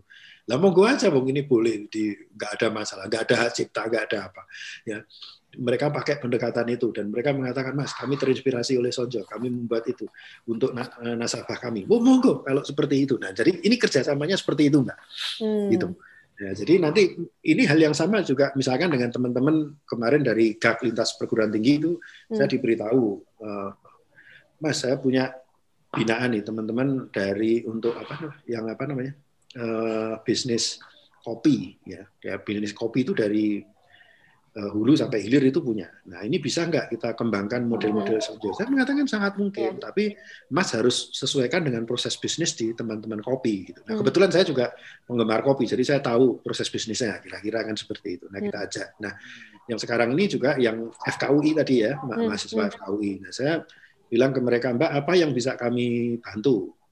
Mereka jujur mengatakan, Pak kami itu kami itu kan tenaga kesehatan. Kami itu nggak paham tentang ekonomi. Sementara masyarakat di tempat kami eh, apa kami bina itu itu kebutuhannya adalah untuk ekonomi sekarang gitu. Hmm. Nah, ini kami bisa dibantu apa? Lah monggo, Mbak Mbak butuhnya apa? Kalau untuk kaitannya dengan ekonomi kami bisa bantu banyak gitu. Karena kebetulan yang memang yang yang banyak berperan di sini kan teman-teman di FEB UGM, jadi dosen-dosen di Fakultas Ekonomika dan Bisnis ya, yang di Sonjo ini yang yang mandegani lah istilahnya begitu. Itu Hmm. banyak dari situ gitu. Hmm. Nah, jadi ya bagi kami kami terbuka aja, kami malah seneng ya ada mahasiswa pengen melakukan seperti itu, kami sangat apresiasi. Hmm. Nah, ini gerakan-gerakan seperti ini yang kemudian kita eh, kerjasamanya model-model kayak begini, Mbak. Iya, iya. Ya. Nah, monggo nanti kalau Hmm. ada lagi yang pengen, wah saya mau membuat ini, monggo aja kerjasama dengan Sonjo, monggo kan gitu. Apa yang bisa kita eh, bantu kita bantu. Hmm, berarti memang tadi lagi-lagi sesuai dengan dengan kebutuhan ya, Mas ya. Sesuai Ya. kebutuhan. Iya, iya, iya. menarik sekali, menarik, menarik. Eh, Ma- dari Mas David, ada mau ada yang ditanyain nggak, Mas David? Iya, jadi tadi aku menarik sih kalau eh, Mas Rimawan selalu menyebut eh, perang dan logistik gitu ya. Terus eh, aku jadi kepikiran, mungkin aku mau lihat eh, pendapat Mas, Ri- Mas Rimawan, bagaimana sih eh, perang yang dilakukan negara eh, menghadapi COVID ini, gitu ya. Kedua, secara spesifik eh, mungkin juga Mas Mas Rimawan bisa menjelaskan bagaimana konteks Jog- Jogja terutama ya. Jogja ini eh, melakukan perang melawan COVID itu. Kemudian mungkin juga apa yang bisa di-share dengan mungkin Mas Rimawan juga punya gambaran ya terkait kondisi pandemi di Jogja seperti apa dan dan secara makro eh, apa sih yang jadi jadi kelemahan gitu ya eh, kita ini menghadapi perang gitu. Perang lebihnya mungkin gitu sih Mas. Oke, jadi kalau kita mulai ya, kita mulai dengan the best response tadi. The best response untuk pandemi itu adalah 3M dan 3T. 3M itu bagi masyarakat, 3T itu bagi pemerintah. Nah, di sini saya melihat untuk 3T itu sangat kurang sekali.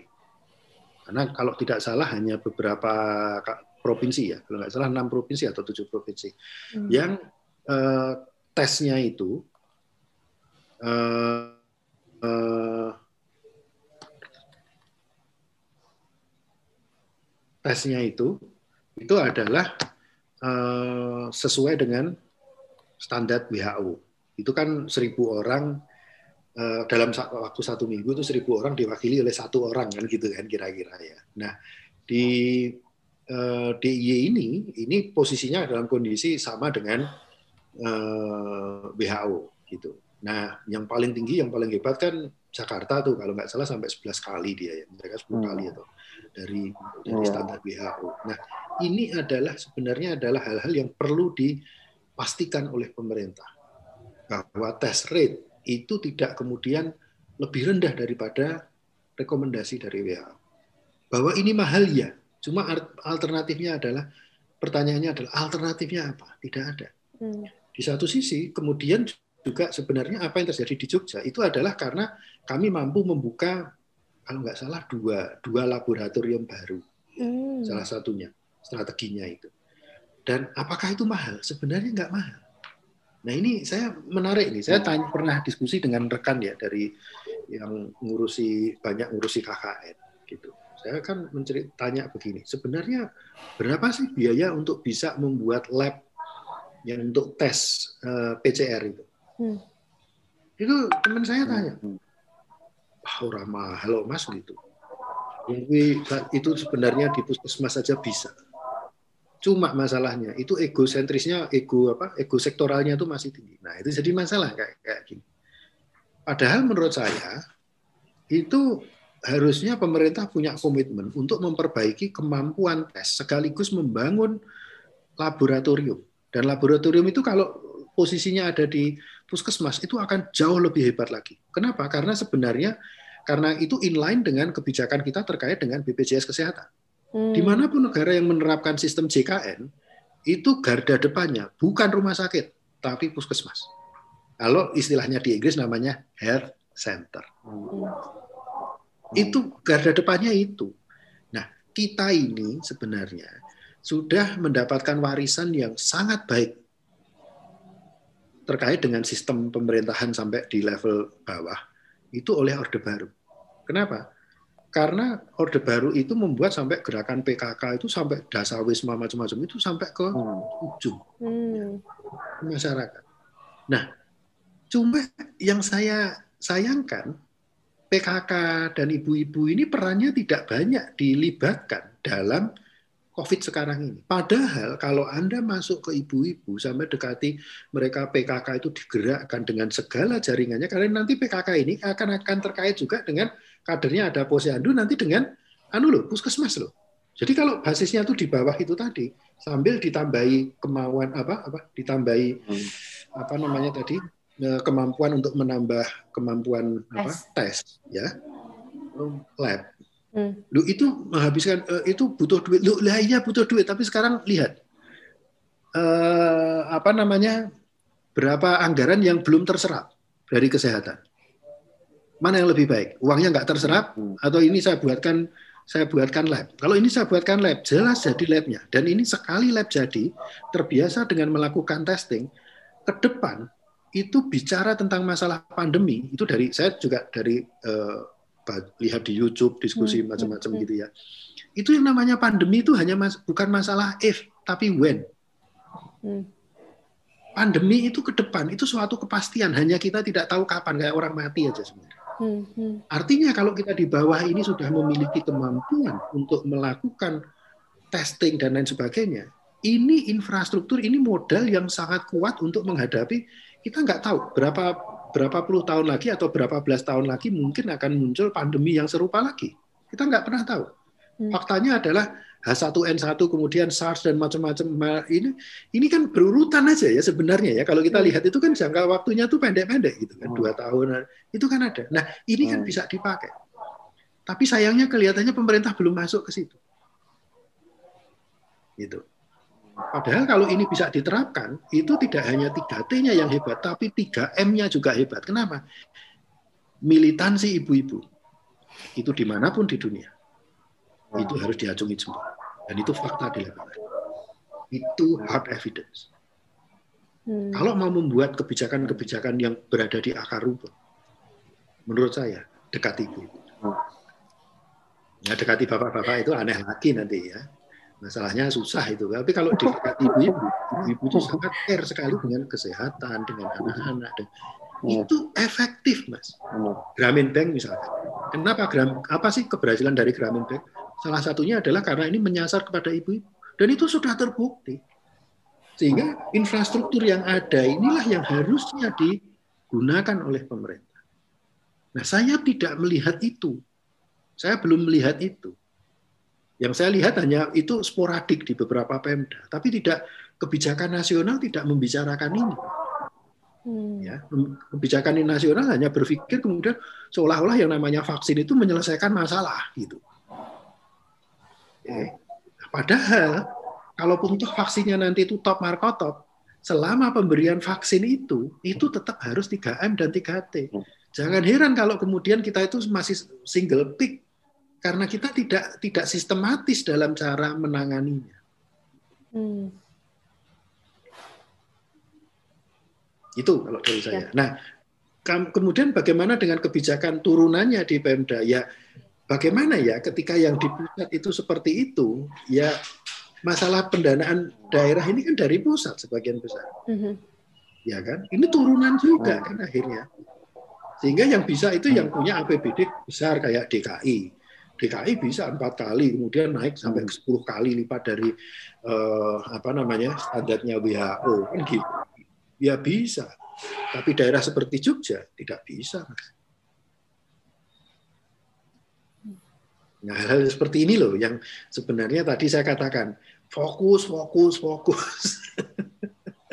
Banyak hal yang perlu di sehingga kita sekarang ini kan kita sulit ya. Hmm. Kenapa? Karena test rate kita itu berada di bawah eh, WHO. Kita nggak bisa membandingkan diri kita dengan Filipina nggak bisa. Dengan mudah orang Filipina akan di, di diputar sedikit itu nggak selesai. Orang Filipina kan mengatakan, loh eh, apa namanya eh, kami bukan ya or- orang Indonesia mengatakan kami bukanlah yang terburuk yang terburuk Filipina masih apa eh, kasusnya banyak lalu orang Filipina mengatakan iya tapi you nggak ngetes sebanyak kami. Bubar bisa bilang apa coba? Secara statistik itu langsung KO mas. Langsung KO siapa pun kita punya jagoan statistik seperti apa pun kami kami yang sering berada di apa menggunakan analisis statistik begitu ada pertanyaan kayak gitu di ditembak sedikit tes rate Anda tidak memenuhi standar. Udah, diem. Apa pun statistik yang kami munculkan ketika dikatakan data Anda itu sebenarnya itu sama aja dengan mengatakan data Anda bias. Halo? Teman bisa jawab? Nggak bisa. Enggak. Langsung nyerah, Mas. itu loh, loh yang tidak pernah di, tidak pernah kita munculkan di dalam diskusi-diskusi. Hmm. ini ini masalah sains. Kalau sudah begini ini masalah sains. Nah, tunduklah terhadap sains dalam kondisi berat seperti ini. Kenapa? Karena sains itu akan membantu.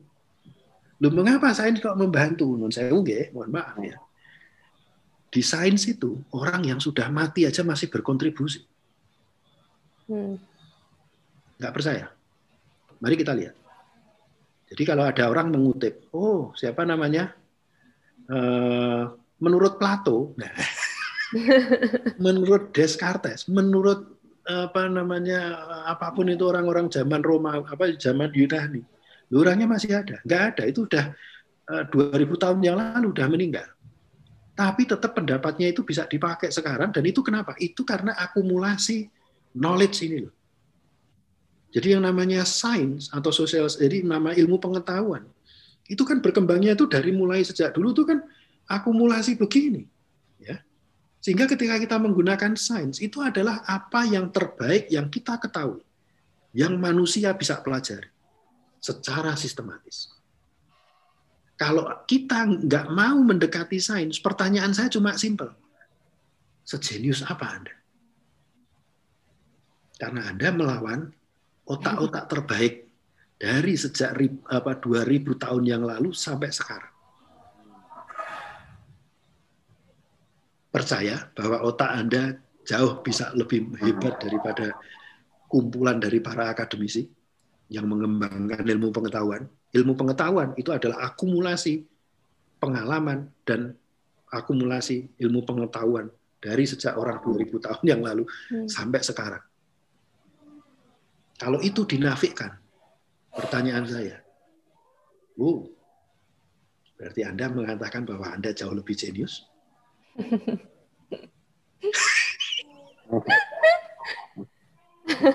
Konsekuensinya panjang loh, Mbak itu, Mbak. Iya. Ya, konsekuensinya panjang. Dan sebenarnya dengan menggunakan sains, kena lah. Kenapa trust itu juga banyak berkembang di Sonjo? Karena kami mendekati sains. Hmm. Semua yang ada di Sonjo tidak boleh keluar dari sains. Jadi suatu ketika ini begini, saya dapat WA. Hmm. WA itu mengatakan begini, oh ini makanan-makanan yang sehat selama pandemi itu. Tolong banyak makan buah-buahan yang banyak bahasanya. Terus di situ ada di list gitu. Wah ini bahasanya tinggi nih, 22 gitu. pH 22 gitu kan. Nah, saya dulu ya dapat eh, ketika SMP, SMA itu tentang pH gitu ya tahu ya waktu itu. Tapi kan sekarang kan udah udah umur 50-nya udah lama tuh waktu itu ya. Itu jadi lupa bahwa namanya pH itu maksimum cuma 14. Nah, kok ini kok ada orang ngirim ke saya 22 dan karena saya tidak paham, Iya. saya langsung tanya ke teman Sonjo, Pak Nun Sewu, ini bagaimana? Dia ketawain saya, Mas Rim, itu emangnya ada buah-buahan dari Mars atau gimana? Saya bingung, "Lah, ada kan? Atau kok dari Mars? Lah kok ada pH kok dua-dua? Terus Saya pertanyaannya bodoh lagi. Lu pH itu maksimum berapa sih? Diingatin, loh Mas kalau 7 itu kan berarti air, yang 14 itu bahasa, yang 0 itu eh, satu itu asam. Oh iya ya gitu. Maksimum itu adalah 14. Ada orang kasih dua-dua, ya jelas hook tuh itu Hmm. ya tapi itu dengan mudah ya bagi bagi teman-teman yang ada di eh, di apa namanya kesehatan di biologi itu yang ngetawain saya lah Hmm. Jelas lah ketawain tapi saya juga mengatakan ini non sewu saya ini nggak tahu benar. Saya ini ekonom. Jadi saya itu nggak tahu benar. Ini mohon konfirmasi. Nah konfirmasi itu lima menit selesai mas masalah. Sehingga kita misalkan ya itu tadi semua perencanaan kami. Karena saya mengatakan sekarang kondisinya COVID. Artinya siapa yang menjadi leader? Itu ah, pakar kesehatan saya katakan. You pakar kesehatan mengatakan A, saya ikut A. Kenapa? Karena Anda yang tahu tentang COVID. Ini ini era COVID, eranya pandemi. Siapa yang memimpin? Bukan ekonom, bukan politisi, bukan ahli eh, kemasyarakatan, bukan ahli apa namanya arsitek, bukan, tapi adalah rekan-rekan ahli kesehatan. Ahli kesehatan mengatakan A, saya akan mengatakan saya dengar, saya ikuti. Hmm. Nah itu, lah iya tahu. itu kemudian kita tanyakan, ini bener nggak? Ini bener. Nah, teman yang di kesehatan juga begitu kemudian, Mas, ini kok ada orang mengatakan begini tentang ekonomi, bener nggak? Nah, gantian nanti kita beri, bisa memberikan. Nah, tapi ini yang terjadi karena di dalam di, di apa informasi apa pun informasi seperti apa pun begitu masuk di dalam WA grup Sonjo pasti akan diluruskan. Dan ini spirit yang Hmm. sejak tur awal itu kami lakukan. Jadi banyak hoax itu yang kami bisa eliminasi dengan cepat Hmm. Gitu. Ya, termasuk tadi yang dan dan sebagian hoax itu sebenarnya bukan di politik loh malah di kesehatan. Oh, informasi Iya. terbesar itu di kesehatan. Kan dulu ada itu, oh ketela itu bisa mengandung zat apa yang bisa melawan kanker. Jadi makanlah ketela kan gitu. Ketela banyak-banyak. Lalu oleh dokter Tan itu ya, dokter Tan kan ngomongnya kan blas-blas gitu kan. Diberitahu ini salah-salah kan gitu. Nah, ini hampir sama, polanya hampir sama. Nah, ini yang kita kembangkan agar apa? Agar tetap muncul trust. Sehingga ketika kita tanya, kalau di Sonjo itu di situ belum ada, maka biasanya itu belum belum tentu itu benar gitu. Hmm. Mau benar, mau tahu gimana caranya, lempar saja entry des. Ini ada yang seperti ini. Mohon para ahli yang ada di bidang ini bisa memberikan konfirmasi. Muncul dia, jeleng jeleng jeleng, jeleng. Nah, selesai masalah. 5 10 menit selesai. Oke. Iya, iya, iya. iya. Nggak ada hook di tempat kami. Mohon maaf, di- bukan nggak ada hook. Nah, lalu kemudian dari situlah kami membentuk kalau dulu di awal-awal itu banyak poster. Jadi misalkan saya tanya, Hmm. "Mas Sewu ya, kayaknya ini kalau menurut yang saya dengar, saya ini punya asma, saya punya diabetes. Ini Hmm. kayaknya namanya komorbid. Risikonya apa toh? Gitu. Mohon maaf nih karena saya nggak tahu. Wah, yang dokter-dokter jelasin. Mas Rim, itu kalau kayak gitu, kalau kena, itu chance dengan 50%. Ngomong itu. 50% hidup. Gitu. Nah, ini dari teman-teman itu. Terus saya nyatakan, deh, nih. Orang-orang kayak saya ini, nggak paham yang kayak begini. Bisa nggak teman-teman buatin poster? Jadi kita punya relawan mahasiswa, Iya. itu yang jago buat poster. Lalu teman-teman ini kontennya, ini kita cari ahlinya. Siapa? Nah, nanti biasanya mereka dari fakultas kedokteran. Mas, ini tak eh, konsultasikan ke lima profesor macam-macam gitu. Terus kemudian nanti tinggal summary-nya. Isinya ini. Nah, begitu itu isinya itu, nanti teman-teman yang kreatif ini tadi membuatkan poster kita blast, blur. Sampai kemudian saya hobi gues waktu itu, terus Hmm. mikir. Nah, punya banyak temen gues itu yang banyak tuh di fakultas kedokteran. Hmm. Terus saya tanya, Pak, gues? Mas?" Wah, aku udah. Mas." Terus gimana? Bisa nggak dibuatin? Apa? Protokol COVID untuk gues.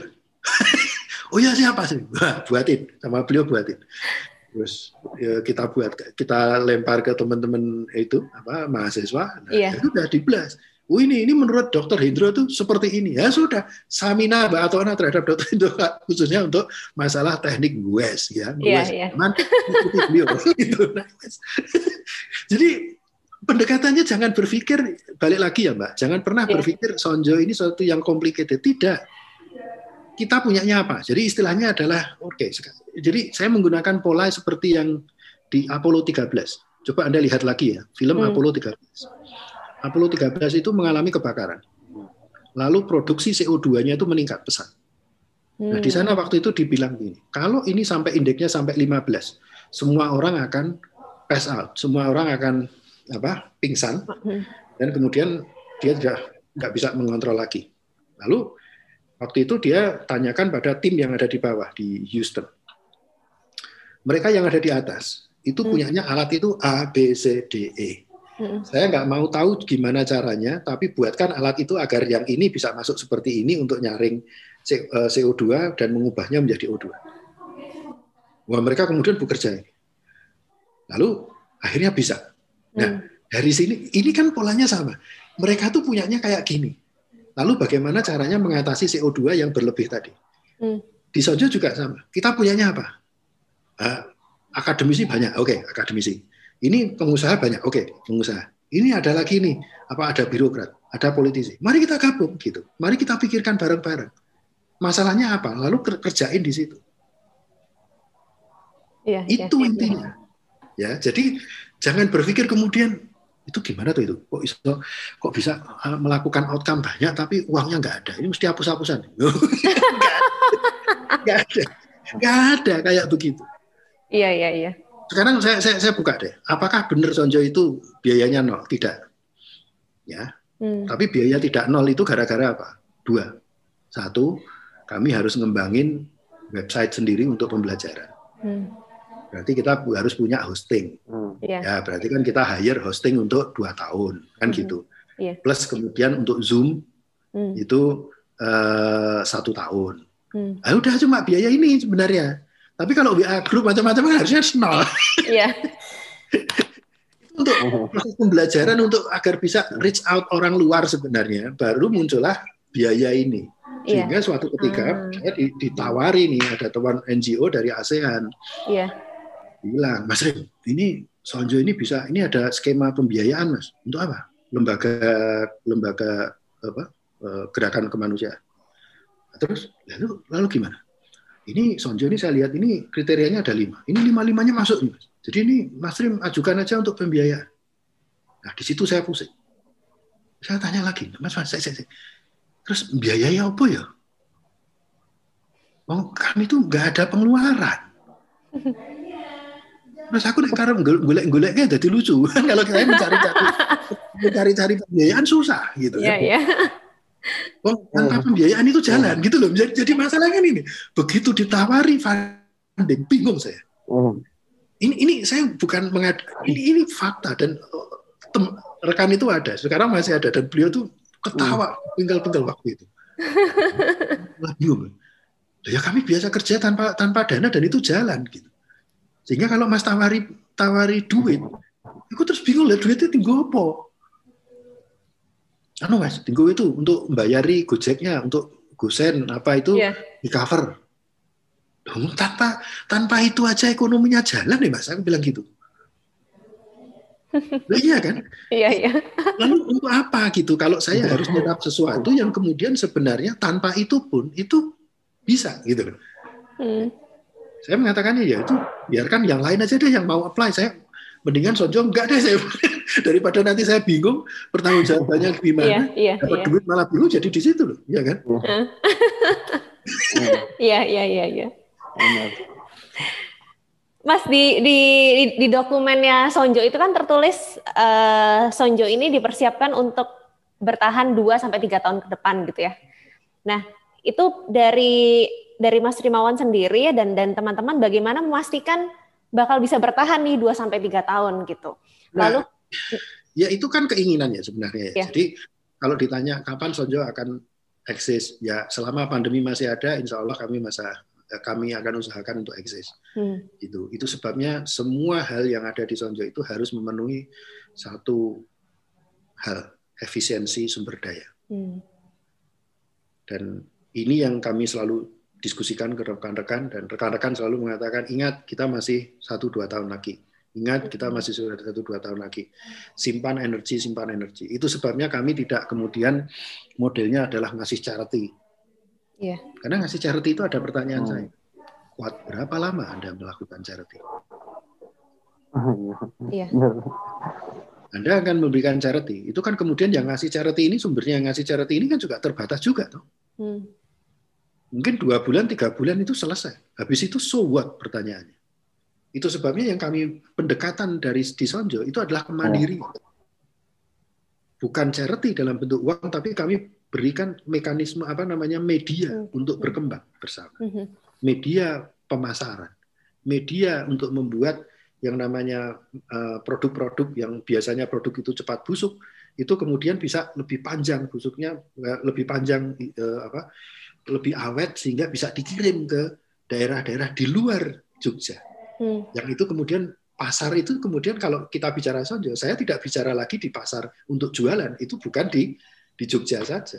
hmm, Jakarta, Surabaya, Lampung itu bisa menjual ke sana. hmm. Meskipun suppliernya tetap ada di Jogja. Itu yang kita kembangkan. Jadi intinya kemudian adalah saving energy. Itu sebabnya kami tetap kami perlu fokus itu di situ karena kami Ya. menjaga keberlanjutan hmm, menjaga keberlanjutan. Selama masih banyak orang yang masuk ke Sonjo, saya mengatakannya alhamdulillah, berarti masih ada trust. Selama masih ada orang tambah masuk, artinya apa? Artinya gerakan ini memang membawa manfaat. Karena kalau enggak orang enggak akan mau. hmm, Iya kan? Iya. Sampai untuk apa? Sampai minta seseorang, aku diikutan dah di WA grup itu. Kalau tidak ada, tidak ada Hmm. benefit pada jenengan, enggak Iya. logis untuk diterapkan. iya, iya. Hmm. Iya, Jadi, menarik. Kalau itu apakah benar Sonjo akan sampai 2 3 tahun? Ya sama-sama nggak tahu, Mbak. Iya, Tapi iya. kami punya cita-cita, kan gitu. Iya, iya. Kan dilakoni istilahnya di Iya. Bener. Jadi istilahnya di, Iya. di, di dalam PP di dalam PPT itu kami menunjukkan delta sigma delta. Hmm, Jadi delta sigma delta itu apa? Yaitu adalah delta itu perubahan. Jadi delta sigma delta itu maksudnya perubahan besar itu adalah dari perubahan kecil. Yang kita sering kali tanamkan adalah setiap kali ada eh, hal yang positif itu kita beri aplaus, kita beri insentif. Mengapa itu penting? Karena untuk kemudian menjaga spirit, untuk memastikan bahwa setiap katakanlah suppose setiap hari itu hanya 5% dari anggota Sonjo tadi yang melakukan kebaikan. hmm, Apakah itu masalah? Enggak masalah menurut saya. Itu wonderful. Kenapa? Bahkan ada hanya satu orang saja di Sonjo yang melakukan kebaikan pada hari, pada suatu hari tertentu gitu. Itu sudah alhamdulillah. Loh kenapa begitu? Karena kami tidak bicara pada detik atau hari itu. Di hari itu memang deltanya kecil. Tapi hari besok kita pastikan ada delta kecil lagi. Hari besoknya lagi itu deltanya kecil lagi. Deltanya kecil lagi terus. Jadi ada perubahan, tetapi perubahannya nggak berhenti. Itulah yang disebut dengan delta sigma delta. hmm, Nah, kalau Mbak tadi kemudian jadi jadi stres gara-gara loh itu kan sejak 2008 begini berarti kan untuk gede banget loh. Itu gara-gara delta sigma delta. Karena sejak 2008 kami saya melakukan kajian anti tentang anti korupsi. Dikit-dikit terus dilakukan. Berhenti enggak? Enggak berhenti. hmm, 12 tahun and keep going. Nah, di Sonjo kami terapkan pola yang sama. 8 bulan masih tetap berjalan. Yang kami fokuskan outcome, outcome, outcome, outcome, outcome. Tapi setiap saat kita bisa membuat satu perbaikan. Kenapa kemudian nah, gerakan ini menjadi gerakan banyak alhamdulillahnya daripada astaghfirullahnya. Nah, kenapa? Karena dari awal itu kami lakukan kita membuat kita pakai kejujuran tadi. Apa? Hmm. Barang nggak enak diomongin nggak enak, barang enak diomongin enak. Jadi jadi ketika di awal di bulan Maret itu dari awal saya mengatakan dengan probability satu atau pasti negara ekonomi akan resesi di mana pun negaranya di dunia. Satu. Hmm. Kedua, kalau ini sampai 2 sampai tiga tahun, tidak ada negara satupun di dunia yang kuat membiayai semua. Tidak ada satu pemerintah pun. Habis. Hmm. Karena situasinya kayak begini, apa yang perlu dilakukan? Mobilisasi sumber daya rakyat bantu rakyat. Artinya apa? Dari awal kami itu justru mengatakan ke depan ini nggak enak ini. Siap ya, ke depan nggak enak. Jadi kita menurunkan reference point. Kenapa? Karena bentuk reference point itu anu, hmm. uh, apa namanya kayak hmm. S. Apa namanya? Yeah. Expected utility itu kayak yeah. S, lalu di tengahnya ini ada reference point. Hmm. Nah, kalau ini reference point-nya ini saya hmm. naikkan, misalkan dengan cara uh, jangan ditakut-takuti. Kata-kata jangan ditakut-takuti itu bahaya. Kenapa? Karena itu bisa meningkatkan reference point. Hmm. Kalau saya mengatakan ekonomi cerah, oh, besok pertumbuhan hebat, apa yang terjadi? Ini referensinya naik. Hmm. Kalau ini referensinya baik, ini ini jadi gede, mbak. Iya. Ceruk ini jadi gede, sehingga sedikit kemudian tidak sesuai, pasti tidak akan sesuai dengan ekspektasi. Apa yang terjadi? Orang baper, ya, orang akan kecewa. Iya. Kalau kecewa munculnya astagfirullah, kan begitu. Iya. Di Tonjo, ini es begini, kami turunkan set, apa yang terjadi? Ceruk esnya kecil, hmm. tapi yang di sini gede. Lalu kemudian setiap kali ada delta di sini, kami mengatakan alhamdulillah. Tambah delta sedikit, alhamdulillah. Jadi ini gerakan alhamdulillah. Hmm. Jadi bagaimana sekarang pertanyaannya, bagaimana kita mendesain kondisi pandemi, kondisi perang, kondisi krisis kayak begini, kita memiliki gerakan yang isinya alhamdulillah, alhamdulillah dan alhamdulillah.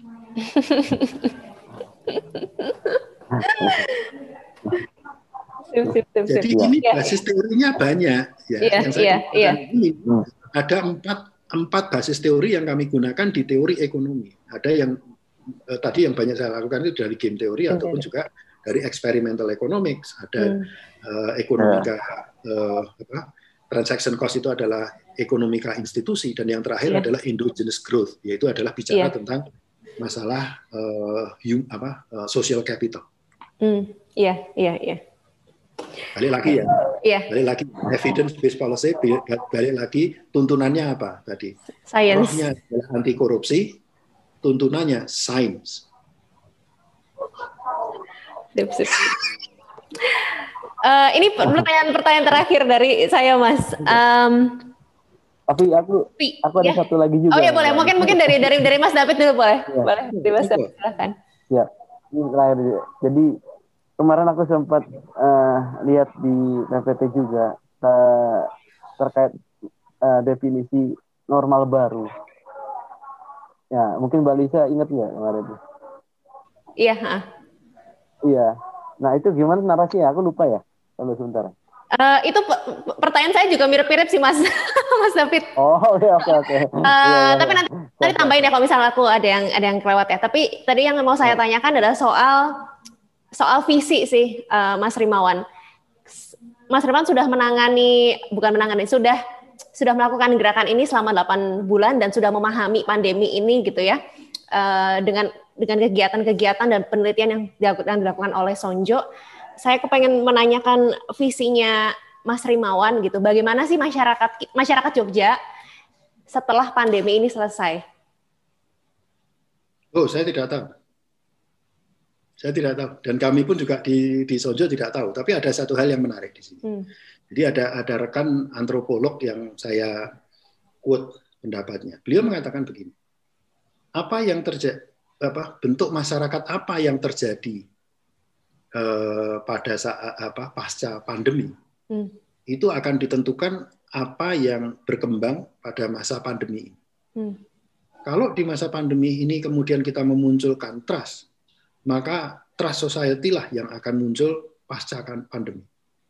Tapi kalau kita sangat selfish, misalkan tidak apa, misalkan ada orang meninggal lalu terkena COVID, kita melarang Eh, jasadnya dikebumikan di tempat kita dan lain sebagainya. Maka yang muncul adalah distrust society juga. Hmm. Nah, itu sebabnya kami mengembangkan di Sonjo ini. Ini adalah upaya untuk terus mengembangkan apa namanya trust society tadi. Bahwa itu sependek sekecil dari Sonjo ini ya monggo lah. Tapi ini kan ini kan upaya ya, upaya hmm. dari kami untuk memunculkan trust society, hmm. memunculkan bagaimana balik lagi tadi eh, apa roh anti korupsi itu dimunculkan integritas apa masalah trust itu hmm. dimunculkan dari integritas dan transparansi. Hmm. Bagaimana kebijakan itu meskipun kami bukanlah eh, apa namanya institusi formal, tapi kami sangat menggunakan evidence based policy atau menggunakan sains sebagai tuntunan kebijakan. Gitu. Nah hal-hal seperti ini yang kami coba bangun sebenarnya. Hmm. Nah harapannya adalah kalau ini kemudian sampai ke apa sampai berlangsung Eh, sampai akhir pandemi. Harapannya ini memberikan kontribusi lah, bisa extend ya, bahwa ada hal-hal yang seperti Bahkan kalau yang sekarang pun kami men-challenge satu hal yang kami challenge. Mengapa KPI, eh, Key Performance Indicator pemerintah itu masih penyerapan anggaran? Hmm. Sementara kami tanpa penyerapan anggaran bisa membuat Iya. yeah saya ngomong kayak begini memang yeah. ini dasarnya dari riset saya sebenarnya yeah. terkait dengan masalah KPI tadi. Yeah. Tapi di, di di dalam di Sonjo inilah atau di pandemi inilah saya bisa membuktikan sampai ke level praksis hmm. Bahwa namanya key performance indicator itu uh, penyerapan anggaran itu salah. Key performance indicator harusnya outcome, hmm. bukan penyerapan anggaran. Karena penyerapan anggaran kita bicara input. Yeah. Karena kalau hmm. sudah katakanlah anggaran besar diserap pertanyaan saya akan tetap sama. So what? Hmm. So what? Jadi outcome belum tentu. Iya, iya, iya. Ini loh sebenarnya ya, ini loh kontribusi yang yang yang sebenarnya yang... mahal ya di Sonjo itu adalah hal-hal seperti ini untuk me, memunculkan ide-ide yang benar yang kami munculkan ke permukaan ini adalah benar-benar kayak menciptakan apa ya uh, mind blowing gitu menciptakan uh, shock di, di, di masyarakat. Loh, ini loh, dengan cara seperti ini bisa. Ini loh, ternyata yang namanya gerakan anti korupsi itu terbukti kan nikmatnya. Mm -hmm. Kalau nggak ada korupsinya, kalau yeah. semuanya itu berintegritas, semuanya dalam kondisi transparan. Mm -hmm. Nah, ini kami bisa munculkan itu, dan ini sudah ada delapan bulan. Gitu. Jadi uh, dari sudut proof, dari sudut pembuktian, itu hard evidence ya. Bisa, sudah jelas iya. gitu. Jadi kalau orang mengatakan you Om Dok nggak bisa, siapa yang Om Dok? Mari kita lihat. Iya. Iya iya iya. Ya. Mungkin tadi dari Mas David mungkin pertanyaan lebih ke ini ya, uh, bagaimana Mas Rimawan melihat uh, atau ya punya perspektif tentang narasi new normal yang yang umum yang umum berkembang. Saya tidak mengatakannya new, new normal, tapi saya mengatakan new norm, iya. norma baru bukan new normal, bukan iya. norm, norma baru. Kenapa? Karena ini menciptakan norma baru. Jangankan kok pandemi, utamanya apa namanya, yang perang dunia kedua saja itu menjadi norma baru. Hmm. Norma barunya setelah perang dunia kedua itu apa? Hak asasi manusia loh. Lalu kesetaraan antar negara gitu ya. Hmm. Padahal itu intinya dari apa sih? Apa sih kok bisa banyak negara merdeka itu? Nah, simple negara yang menang perang perang dunia kedua itu Inggris. Tapi sekaligus dia adalah orang yang paling kalah. Maaf. Inggris itu negara pemenang perang. Hmm. Perang dunia kedua. Tapi dia adalah negara yang paling terkena beban paling besar itu adalah Inggris. Kenapa? Karena untuk perang itu dia kehabisan banyak hal, dia harus uh, dia punya utang yang besar kepada Amerika dan baru lunas tahun 2006. Hmm. Sehingga setelah Perang Dunia Kedua, dia tidak punya logistik untuk kemudian tetap menjaga 50% dari teritorinya ini yang merupakan setengah dari dunia itu ya, hmm. jajahan negara-negara jahat-jahannya itu, dia nggak punya dana, Mas. Hmm. Dan pada saat itu negara-negara itu pun juga karena perang, resources juga nggak ada, semuanya rusak. Hmm. Lalu apa yang muncul? Idenya muncul begini, ya sudah, kita buat negara persemakmuran, kita kasih kemerdekaan, tapi tergabung dalam negara persemakmuran. Artinya apa? Setelah mereka merdeka, menjadi mitra dagang. Loh kan Iya. saja. Itu kan pinter-pinter ya. Coba nggak ada perang dunia kedua. Itu saya geleleng. Mungkin selama, selama masih dijajah. Ber- ber- bertahun-tahun kemudian Iya. masih ada jajah. Ya. Cara berpikirnya begitu. Hmm. Itu terjadi gara-gara itu loh.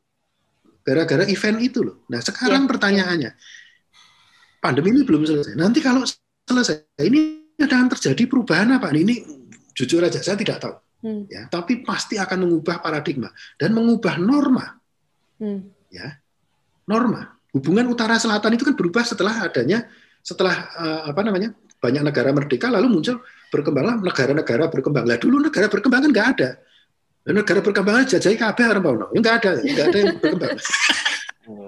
kan semuanya itu negara maju semua kemudian sama negara jajahan kan begitu sebelum Iya, tahun 45 iya. Iya, begitu dari 45 itu jadi berubah tatanan negara dunia baru. Baru muncul kemudian masalah bicara tentang lingkungan, bicara tentang hak asasi manusia, bicara masalah kesetaraan kan begitu. Hmm. Nah, besok ini akan berubah apa lagi nih? Itulah yang tadi dari awal saya katakan. Mbok sudah kita ini nunggu sampai kita itu apa state of the world ini normanya ini kita settle ini equilibrium di mana. Nah, Hmm. sampai saat ini yang terjadi ini apa pun yang kita diskusikan eh, RUU yang di masa lalu kita diskusikan itu itu Hmm. dilakukan penyesuaian-penyesuaian, tapi oleh tim aja jangan disebar ke pemerintah ke masyarakat terlalu gaduh kan. Untuk masyarakat tuh biar fokus menangani COVID, ini ada tim yang memang ngurusi untuk adjustment dengan pola yang berkembang yang tumbuh selama selama pandemi ini Hmm. gitu.